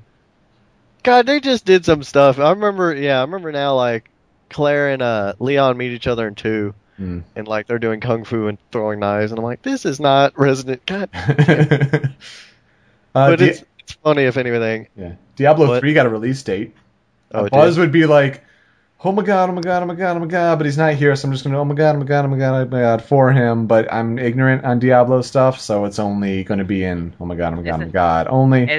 Isn't it like 5/15? Yep, May 15th. Yep. Never played Diablo 2. What the hell is Diablo? It's the way I say Diablo. Yeehaw. Doing it wrong. I'm just Southern. It's Diablo 2. And last but not least, and I am super excited about this. Ratchet HD got confirmed. Yay. Yoko, you have no excuse not to play these because the whole main series will be on PS3, and most of them pretty cheap at that. Mm-hmm. And the local multiplayer is now online multiplayer. Ooh. Yeah, the Ratchet 3 online, which I didn't play because my PS2 doesn't go online. It's probably dead anyway. I don't think it's probably available at all anymore. They said a lot of people didn't get to play it, too, so some of them were excited over there just because a lot of people didn't get to check it out. This is a big deal because Metal Gear and... What else got an HD port that didn't get the online support? Oh. Well, I was going to say I'm excited in April for Devil May Cry Collection. Devil May Cry... There was another HD collection... April 3rd. ...that came out that... The the multiplayer online wasn't ported because it was just too much of a hassle. Gosh. I mean, stupid. All the different HD, Sly, Tomb Raider, God of War Origins. You have there was a Splinter Cell HD. I still have seething hate for Splinter Cell Chaos. That's right. Yeah, Silent Hill is coming up, or I think coming up. I'm excited for Silent Hill. But there was another one. That's right. The Eco and Shadow Colossus. Yep, that's right. Yeah, I'm gonna feel really dumb. But yeah, that's. I just know they've done 2 cases of that where the online wasn't supported. So it's really cool that they're bothering to do that. So the bad or good thing, I'm not sure yet. Europe gets it in May. They get it before us, and I'm not saying that's bad because they get screwed all the time. They do get screwed all the time. But the U.S. gets it in fall, and they say we will get something else. And I don't know what that pertains to. You'll get a Clank doll in each pack. I don't know. Okay, here's what some people speculate that it'll be Deadlocked. Deadlocked was the other PS2 game, not the. There's 2 other PS2 games that were like PSP games that nobody, well, I'm not gonna say nobody played, but they were games. I can't get into them. As a Ratchet fan, I have a hard time getting into them. If that says anything, Deadlocked is freaking fun. It's like Ratchet, but not as adventure-y. It's more like mission based and shooty, but in like a really awesome way. It is really fun, nice. And it's just awesome. And I hope that's what it is. Me and my buddy also agreed. And Ratchet fans will get this. I know Yoko or Super won't, but strafing is not in the first game. You can kind of do a little thing, but it doesn't really work very well. So but why will Yoko get this and not me? No, I said neither of you will get it. Yeah, he said that. Why won't I get that? You might. I watched you play through the games. Strafing is essential in the Ratchet series because you kind of just strafe to avoid, and you can like jump and flip around while you're strafing. And I'll just say yay for everybody else that gets it. English, right? Yeah, master communicator, etc. It was not in 1, and that bogs 1 down horribly for me. You don't have as much health in 1 either. It's really 1 is pretty hard. But if they add strafing in 1, I will cry tears of, oh my god. Well, Tony, what if they add strafing but take away the infinite bolt glitch? The infinite bolt glitch. I cheated the hell out of that. I hope that's still in there too, but I can't imagine it will be. I don't know how much they change when they make these, but I've just talked with a friend, and giving the option to strafe or the entire really fun game of Deadlocked, we will be equally as happy if that's either of those things. Damn it, I want strafing in 1. But yeah, Ratchet HD, get psyched. If you have a PS3, definitely check out the series. If you haven't, by the time that comes out, will do. Yeah. Soapbox.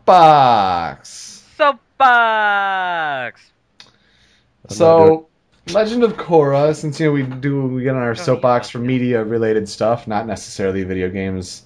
The Legend of Korra is the official name of the successor to Avatar: The Last Airbender. Which is actually pretty cool, because they call it Avatar: The Legend of Korra. Right. Fun fact, I guess it got leaked online today on Vimeo in like a 640 by 480 standard def. This airs next month. Right. Yeah. So the thing is, they did get the confirmation of April 14th as the air date on Nickelodeon. But yes, it did get leaked online on Vimeo, so Solid Snake 120 posted to our Show Me Your News page, and I'm like, oh, what's this? Look at that. Use my download helper plugin on Firefox, get the 100 megabyte MP4 of it, and sat down and watched it.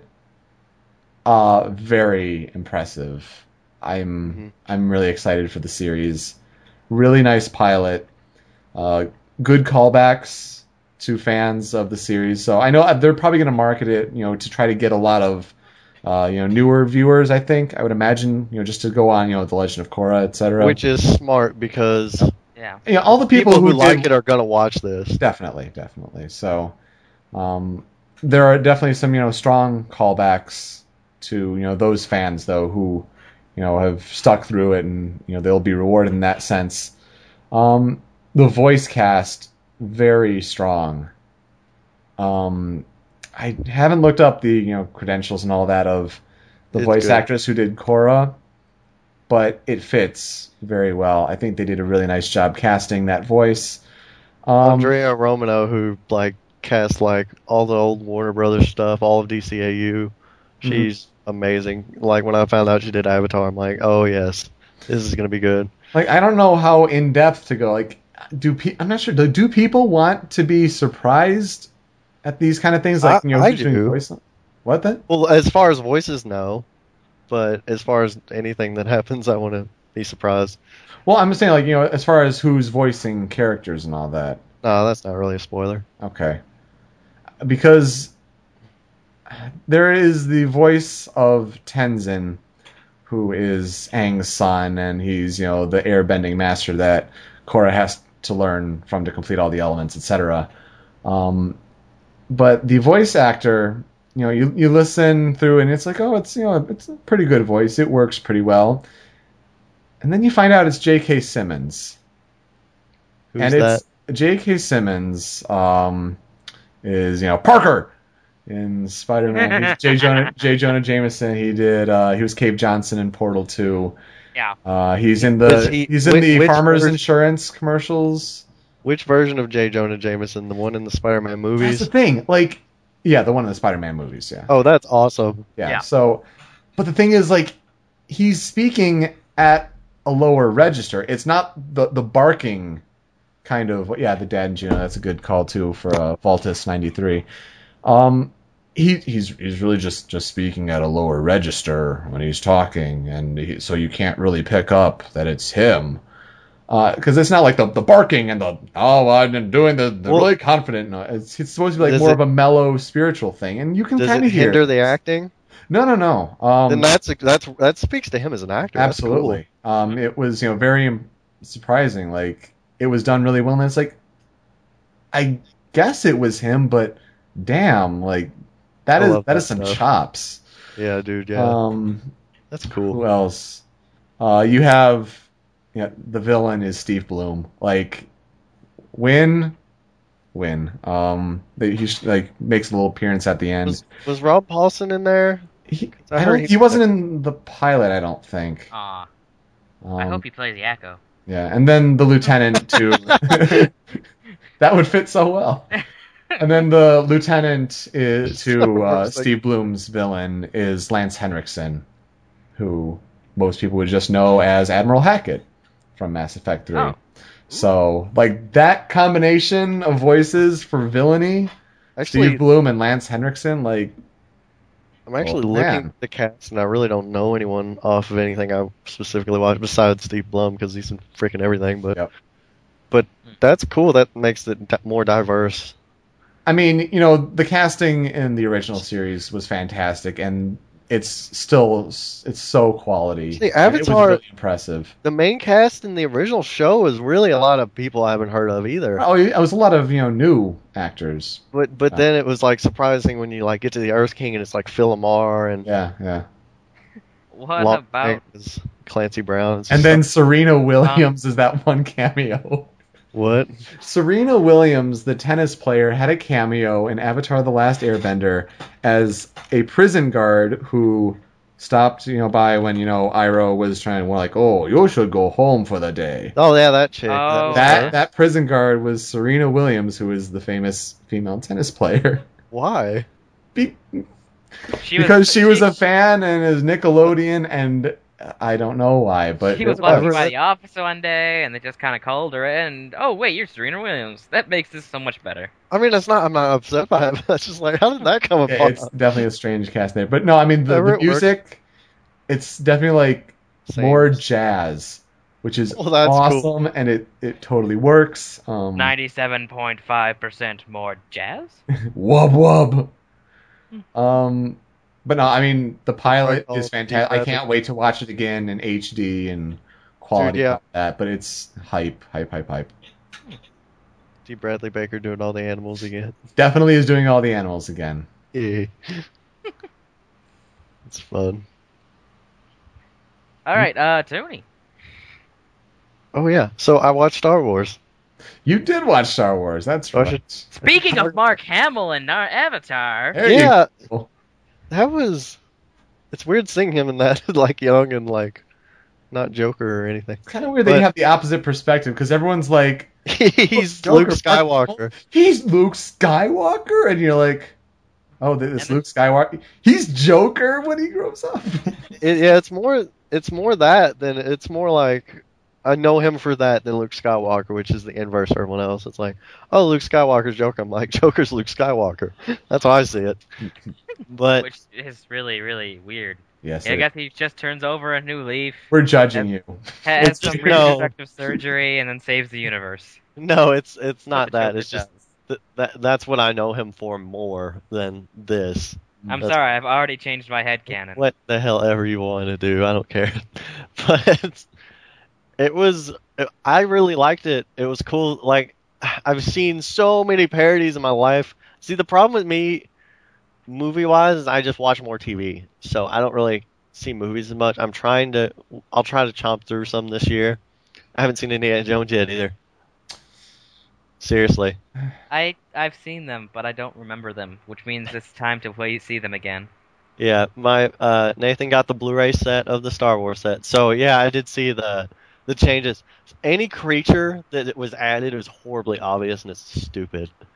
Mm. Well, that's why you don't watch the...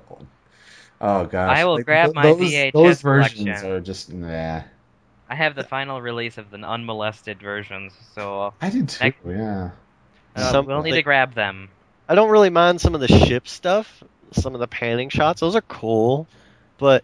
They tried to mix in stuff from the 1, 2, and 3 that came out later, and, like, it just, like, why? Mm. Oh, look, it's Jar Jar.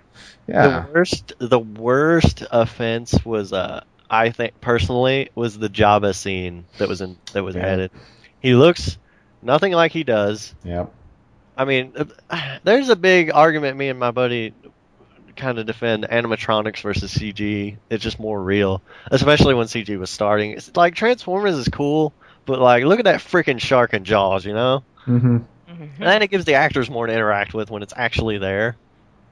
Jabba had no place in the first movie. It was passing dialogue like, yeah, I owe Jabba money, whatever, I'm Han Solo. That's obviously a paraphrase, but hey, I'm Han Solo. I have not seen the molested versions. It's bad. At least that aspect of it was pretty bad. But what gets me is Jabba doesn't look big or scary or gross. And him talking, I think it diminishes him like as a threat, like as a scary kind of threat thing. Like he's just like, hey, hon, you got my money? Ah, you'll get me, bro, because if you don't, I'll get you. And I'm like, what the hell? This is not the Jabba that I'm going to – it's not going to be anything like it is in 3, I don't think. Where my money? Where my money? And I'm like, wow, that's stupid. Mm-hmm. The ending of Return of the Jedi, when it's edited, is worse. Things he adds that I don't understand. Like I heard he added more rocks in the Ewok scene. I'm like, why the hell would you go back?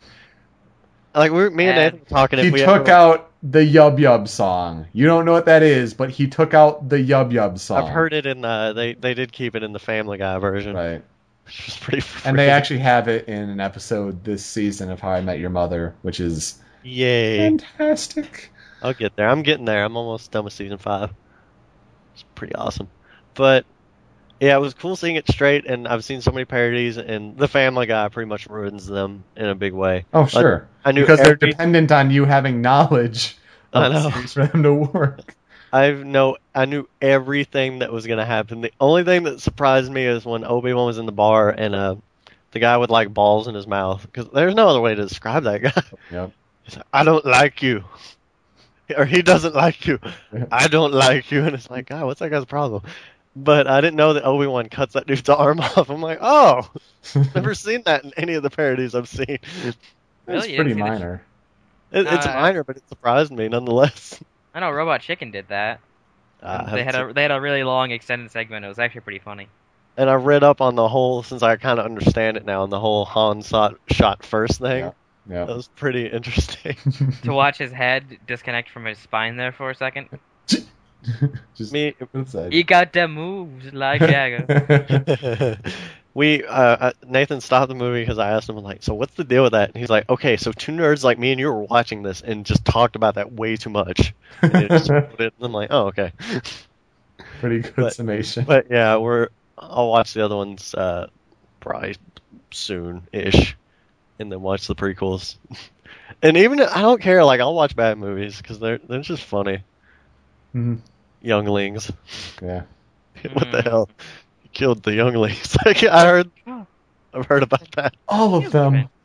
Like, they've never been called all the younglings. They've never been called younglings in anything ever. And these like killed the young, and it like totally diminishes a really touching scene or something. Mm-hmm. And yeah. I've got the high ground, and anything Jar Jar is gonna be lousy. And then you don't know the extent of my power. Flip, cut. One slash. Two perpendicular cuts. What is happening? What was that Dungeons and Dragons review? And three limbs off. Three limbs cut. It's the Dungeons and Dragons review that Critic did where he was like, look at this amazing choreography. Up, down. Yeah. Down. Red Letter Media is also fantastic for, really deep, involved critiques of episodes 1, 2, and 3. Yeah. If you're a Star Wars, any interest in Star Wars, Red Letter Media, just shits all over them. Just remember to stomach the plot he throws in there for his own little. Yes, it is. I'm sorry. There's no other way to put it. It's bad. It's twisted. I hear episode 3 is still cool. Yeah. Maybe not good, but the stuff that's happening is pretty cool. Yeah. I hear the finale's 3 cool fights at once or something.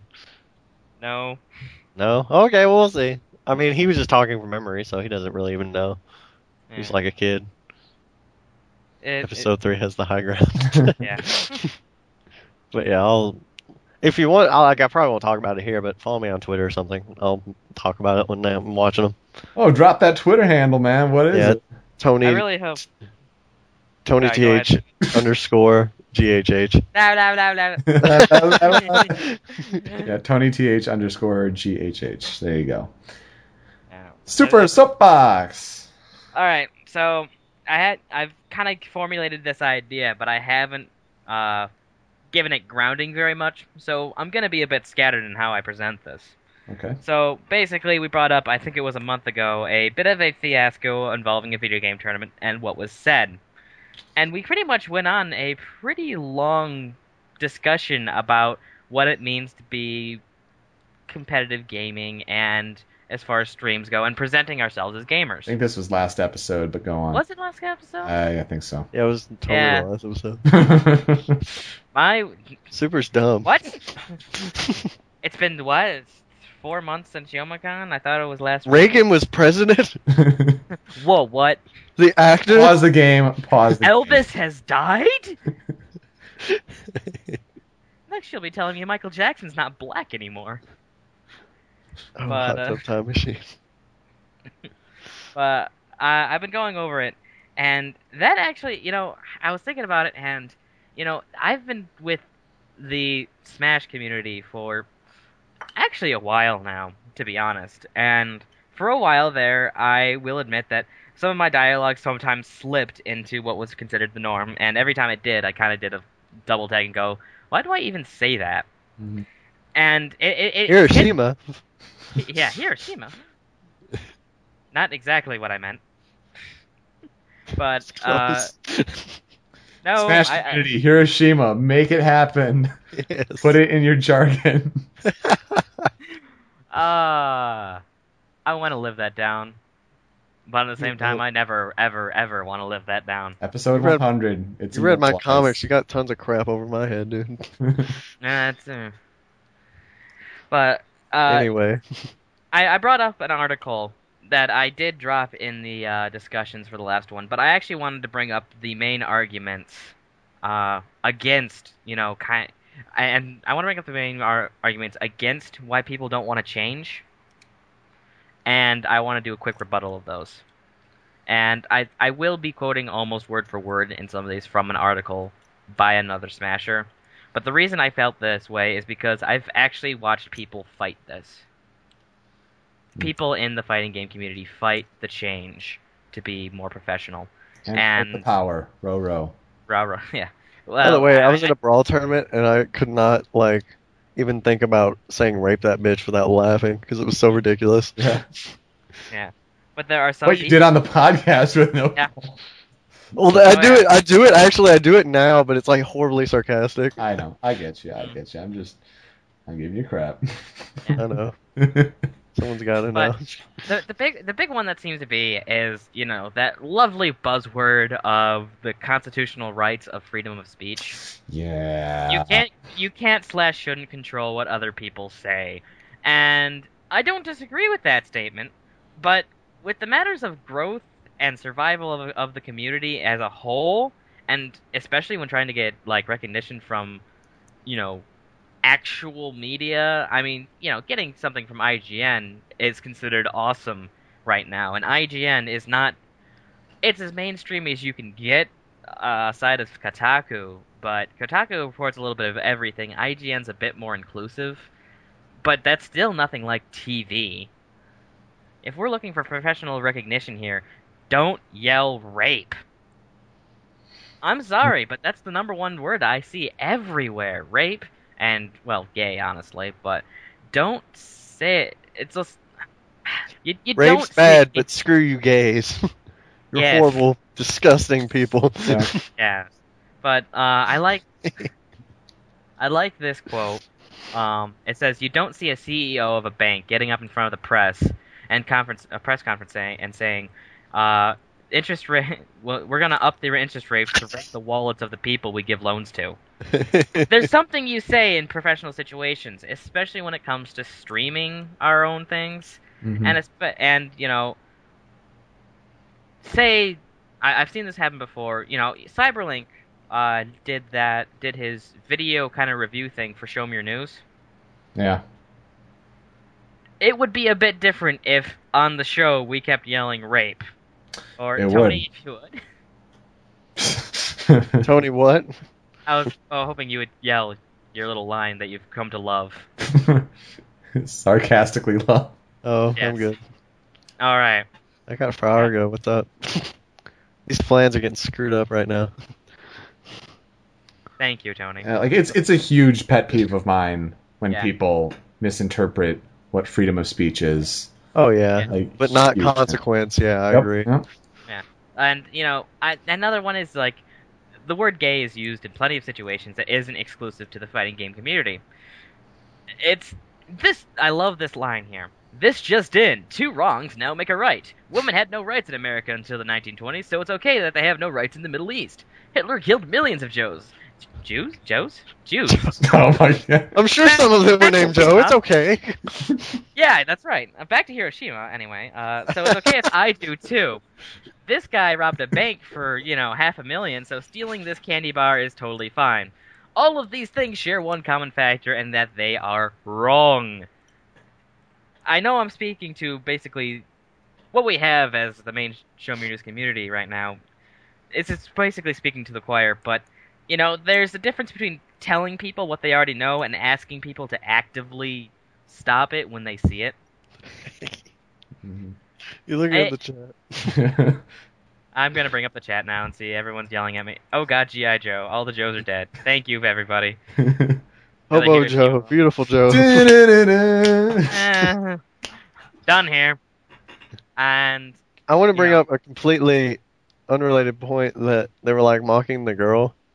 Giving her crap and making her feel uncomfortable. Right. Why would you not want hot girls around in your community? What the hell's wrong with you? Sure, you can take it that way. On the practical side of things, yes. But, I was going to make a jab about how you're women had rights back then, and now, and I was going to be and some of them are being taken away, or trying to be taken away now, too. But you go on. Rick Santorum! Why? How does he expect to even become close to... I saw a song parody, or not parody, but it was an actual legitimate song in support of Rick Santorum. It was "Game on, da, da, da, da, da, da. Game on," Rick Santorum, and then people were making parodies that were amazing of it, and putting in all the things that he does that the song tries to leave out. Anyway, sorry. Yeah. But calling these things gay, rape, all that stuff as just words that aren't intended to mean something harmful, that is so weak. That is a weak way of arguing the point. Mm-hmm. Yes, the intent isn't there, but it just feels ignorant to use those now. Mm-hmm. Everyone has a negative connotation behind the word. So if you call something gay, not only are you're bringing a negative connotation to the word gay. Gay describes a group of people. They're homosexual. Okay? But if you're calling something gay because you dislike it and it's, giving a negative connotation, stop saying it for games, guys. I say gay all the time, dude. I know. I'm not going to defend myself socially because I'm a horrible person. But in a professional sense, for a community sense, no. There's a difference between social. I'm legitimately not saying stop saying it in your private conversations. Yeah. Just if you are ever in a situation like on a podcast or streaming something or. Even if there's a chance for it to be on a podcast, if you go to a tournament and there's a stream going on, don't shout it and have a chance of it being picked up on the mic. Because you do not want that, you don't want to be portrayed that way. You don't want the community portrayed that way because that's not going to help it grow. Nope. Now, I think we discussed these things and, some of the other topics we've discussed over the past because I think we, think so highly of our fan base. Like, Sminges get it. I think I'm maybe entirely speculating here, but I think this kind of show and like how he presented is kind of attractive to those kind of people because like they like to think critically about games and these kinds of topics. So I think we kind of bring up stuff like this to try to make a stand or whatever because I think our fans can get it and we respect them enough for them to get it and they can think logically and critically and all that kind of stuff. So, good on you all. Yeah. Like again, bravo. I am preaching to the choir here. You guys all understand what I'm trying to say. Yeah, you know this, you get this, but it's got to be said. But when we're famous again, Smash 4 comes out. When that day comes. God, they're not a dojo. I'm going to be pissed. I was talking about that the other day, too. Mm-hmm. Should have made your soapbox on it. No. Next time. Yeah. Next time. I had to talk about this brand new... next time, Gadget. I had to talk about this brand new thing called Star Wars. Yeah. What the hell, 77, man? What the hell? That's crazy. Mm-hmm. Yeah. Anyway. Should we get to our thought that we have? Yeah, I'm pretty much done, but... Oh, right, I just want to say, it's our... the one guy was right about one thing. And that it is a large part of the fighting game culture, even Smash culture, because, some of the people I've seen fighting this are people that I know personally from going to tournaments who are fighting this. It's like, oh, well, it's just words. And I'm just like, that's a point in the conversation, and you've gone and ignored it completely. But regardless of... Stone may break my bones, the words will never hurt me. Yeah, it's just one of those, it is a large part of our community, but that doesn't mean that you should be resistant to this change. Right.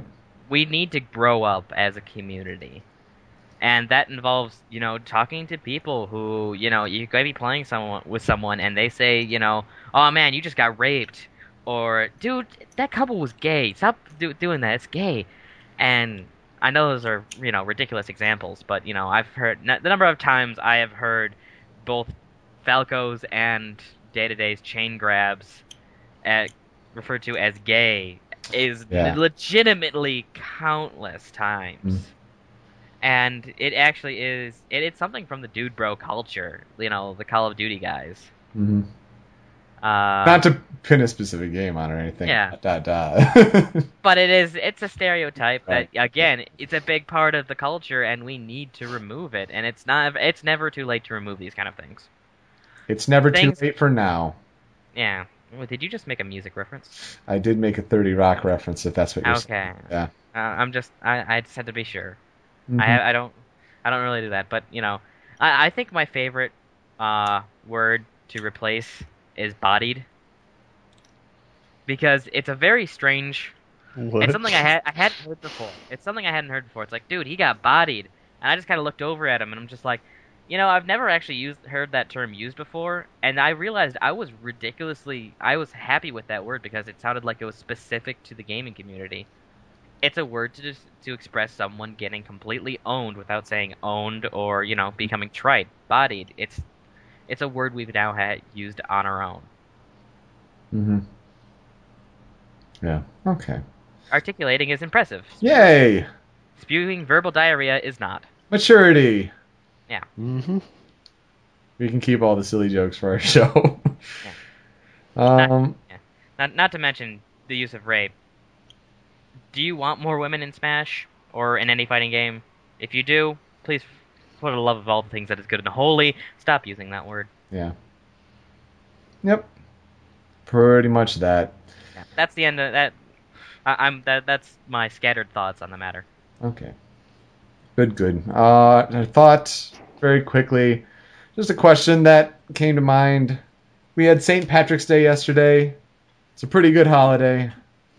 If you participate like Sortie and I did, we have the stream saved and viewable on this live stream page, livestream.com/showmeyournews, where we went through home movies of our past after several drinks, and it was an experience. Different math projects I did for high school.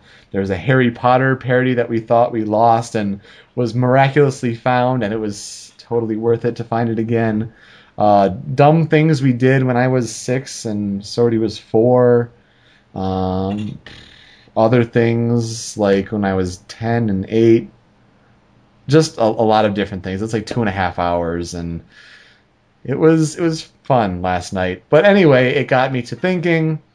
What is your favorite holiday and why? It doesn't have to be video game related, but just, you know, just a random thought for what is your favorite holiday? Christmas, I guess. Christmas is a good one. Any reason why it's the obvious one, but well, obviously my favorite is the international holiday known as my birthday. Yes. Well known across the world. Real. Yeah. But well, real. I was going to say universal, but Mars had to be a big dick about it. Mm-hmm. Any reasons for Christmas or all these other things? Just nice. Well, it's not Arbor Day. I'll tell you that much. I don't really know. It's just presents. Get to see everybody. Get to get everybody's stuff. It's just nice. Mm-hmm. Well, you gotta try to make it special though, because it doesn't really feel as magical when you're grown up. Yeah, I like Christmas well enough, but as far as traveling goes, I hate driving at Christmas. Yeah, because I have to drive 4 hours every other year to my aunt's place in Chicago. It's a $2 million frickin' mansion, but it's a really nice place. They have a home theater and everything. There may be snow. Yeah, but you know, don't go driving on the Chicago Turnpike on Christmas Eve in a freezing ice drizzle when you've gotten your when you've got your driver's slip. Yeah. That was not a smart idea. Yeah. Hey, you can drive as an adult now. Oh, cool. Let's go drive on Christmas Eve. So that's a reason why I don't really have that many fond recollections of Christmas Eve. And Christmas, because I always keep on thinking about the turnpike that I was driving on and going, oh god, I'm going to die.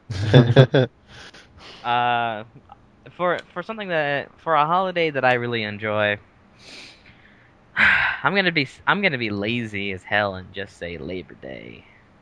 Labor Day. Yeah, because you just get to lounge about. The temperature's just right most of the time. It's not too hot. It's not too cold yet. It's nice. Beginning of September. It's before school. It's before school, especially in Michigan, where Michigan, it's like a law now that you don't start school until after Labor Day. Yep. And it's just a nice long weekend to cap off your summer. I've had Labor Days where my dad made me work, and I always felt robbed.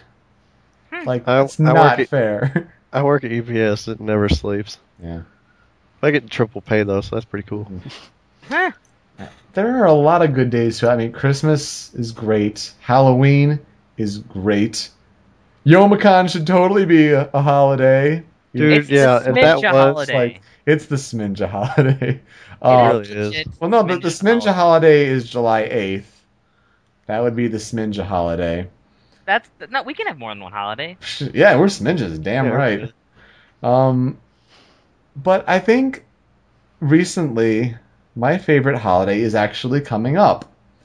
And I think if we have our next podcast... I swear to God, if you say Arbor Day... If we have our next podcast on Sunday, it'll be on my favorite holiday of April Fool's Day. I love April Fool's Day. I love what the internet does on April Fool's Day. And I am going to have to get on Buzz's case about doing something for the Sminja community, because I wanted to do something last year, and Buzz didn't help me pull that together. So... Isn't saying that we're doing something for April Fool's Day kind of defeating the point of April Fool's Day? I'll tell you right now, we're not doing a show because it's WrestleMania. For some reason, why? I'm not even kidding, they do that. They've done it the last 3 years, I think. It's always April 1st. And I've always wanted, like, the Rock and Cena is the big thing. I want Rock to just show up via satellite and be like, film the movie, bro, I can't make it. Fine, then we won't record on April Fool's Day. Or we will. April Fools. We'll talk about it later. Yeah. Anyway, I like April Fools. We'll just have the most sarcastic episode at... Wait. No, we can't. Can't beat episode 20. Oh, I think we're just about wrapping things up. We're getting the 2 hour, 15-ish minute point. YouTube video recommendations as we start to head out and wrap things up. I first was going to say the Mega 64 Uncharted 3 video, but then you already spent a lot of time hyping your own your own home video stream. Well, this is true. I have spent a lot of time hyping that because I'm a camera whore. Yeah. Should go watch it. Totally watch it. And that was embarrassing. God, why did we do that? Why did you record it and then show everyone again when you're like, hey, the recording's finished? Because I'm a weird person. Don't have to tell me twice. Fuzzbox has his signature based off of one of the videos. Enough said. But the video I have to put my full support behind is Quantic Dream's Kara video. This is the demo that they did with about an engine that is about a year old, I think. And it's, not fully optimized, but it's running on PS3. Kara, K-A-R-A, by Quantic Dreams, and it's the studio behind Heavy Rain for PS3. Wow. You want to talk about, starting to get really close to the Uncanny Valley and photorealism and motion capture and the writing behind it from David Cage. Check out Kara and have some hope in the future of video games. And what was this? It's the Heavy Rain guy thing? Yeah, it's the Heavy Rain guy. Yeah, that was really good. I saw that too. I was already invested in that short little video. Yeah. So yeah, definitely check that out. So do that. We'll try to God that turns into a game. We'll try to put them in the show notes. Yeah. Anyone else have YouTube video recommendations? Since you spent so much time hyping your stream, in my stream topic, I've got matches from a tournament that I played in recently. There you go. So, yeah, there's that. Go check them out. Check out Super Be Good at Brawl. Yeah, with that Mario. That Mario. Bastard. Playing online with him. Tony, what place did you get at your Brawl tournament recently? Oh, probably not good. The last one, no. One yesterday, the one I did last time, I did okay. I laughed when you tweeted that Overswarm was there. It's like, I remember Overswarm. Yeah, I remember I was there. he was there at the last one I went to, the one before the one yesterday, and I'm like, oh god, he's there. My cousin's like, who's he? And I'm like, he's a well known, like he's good. He's like, really? I'm like, yeah. Here, I'm gonna text my buddy in Michigan that Overswarm is here, and he'll know what I'm talking about. And I texted Super. And I got 17th place. I forgot, yeah, on that one, but I got my ass handed to me last time. I played an Olimar who was competent. No. My cousin. What? This tournament, you got 17th place. I don't know how. I didn't win. I had a buy. Yeah. That's how you made it. And you still placed a higher 17th place than a Lucas. So there's that. All right. Just helping the Sonic tears in the Unity set. But my cousin plays Olimar. And, like, I don't know why, but I'm, like, one of the few people in my group of friends who grabs. And I give my friends crap for it endlessly. I'm like, dude, grabs help a lot. And this Olimar knew how to grab, and I've never played an Olimar who knew how to grab, and apparently Olimar can grab you 8 feet away. Yep. Yeah. I'm like, what the hell? Them pivots. Like, I wasn't mad about it, but I was like, what the hell? Like, every time he did it, we're just laughing, like, he's kicking my ass. It's pretty funny. But YouTube video, I don't know.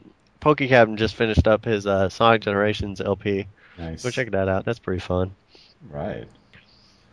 So I think that's about all we have to cover. Hopefully Buzz will be back with us next time, but that life he leads, man, like it's totally understandable, like why he, you know, just can't. We try to schedule it, you know, several days before, but sometimes like things come up. So of course, you know, Buzz, like if he's available, we always would love to, you know, hear from him. And yeah, we kind of felt, you know, some of the topics, like I would have wanted to hear what he said there. Anyway, I didn't want to bring that on a down note. Oh, reminder before we head out, Super Fan Contest. The fan creation section of our forums, which is showmeyournews.com/forum. Apparently the due date is the 21st of this month, so only in a few days.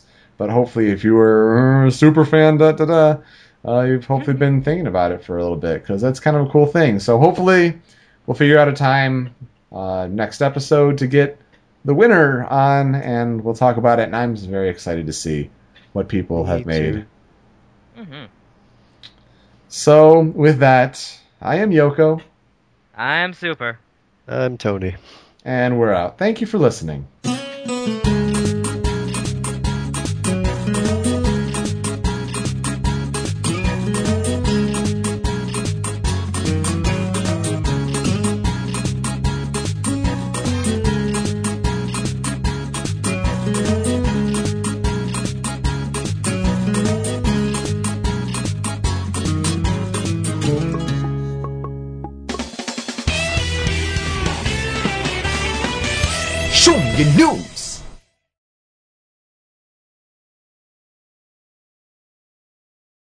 Okay, good. We are recording.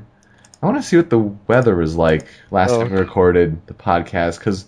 Oh my god. Good god. It's so hot. What's happened? I want to go swimming. Well, Yoko and I can go swimming. You can find a river. Find him a river. Find him a river. I'm confused on how that's actually a song. Yeah, I'm ashamed that I made that reference. Anywho, right. Do we not keep records, internet, of past weather? What is this? I just want to know what the weather was here 2 weeks ago. Like, almanac or something? I'm just going to say it was... kind of weird. It was in the 40s. Low 40s. Sound right? Good. Sure. Okay. Ready? 16 people. Oh. I'll take it. Oh, yeah. I'll take it. Damn it. Rhythm Heaven, get out of my head. Well, have the epic sax guy in your head instead. Or the sexy one. The sexy one works too. Oh, yeah, epic. You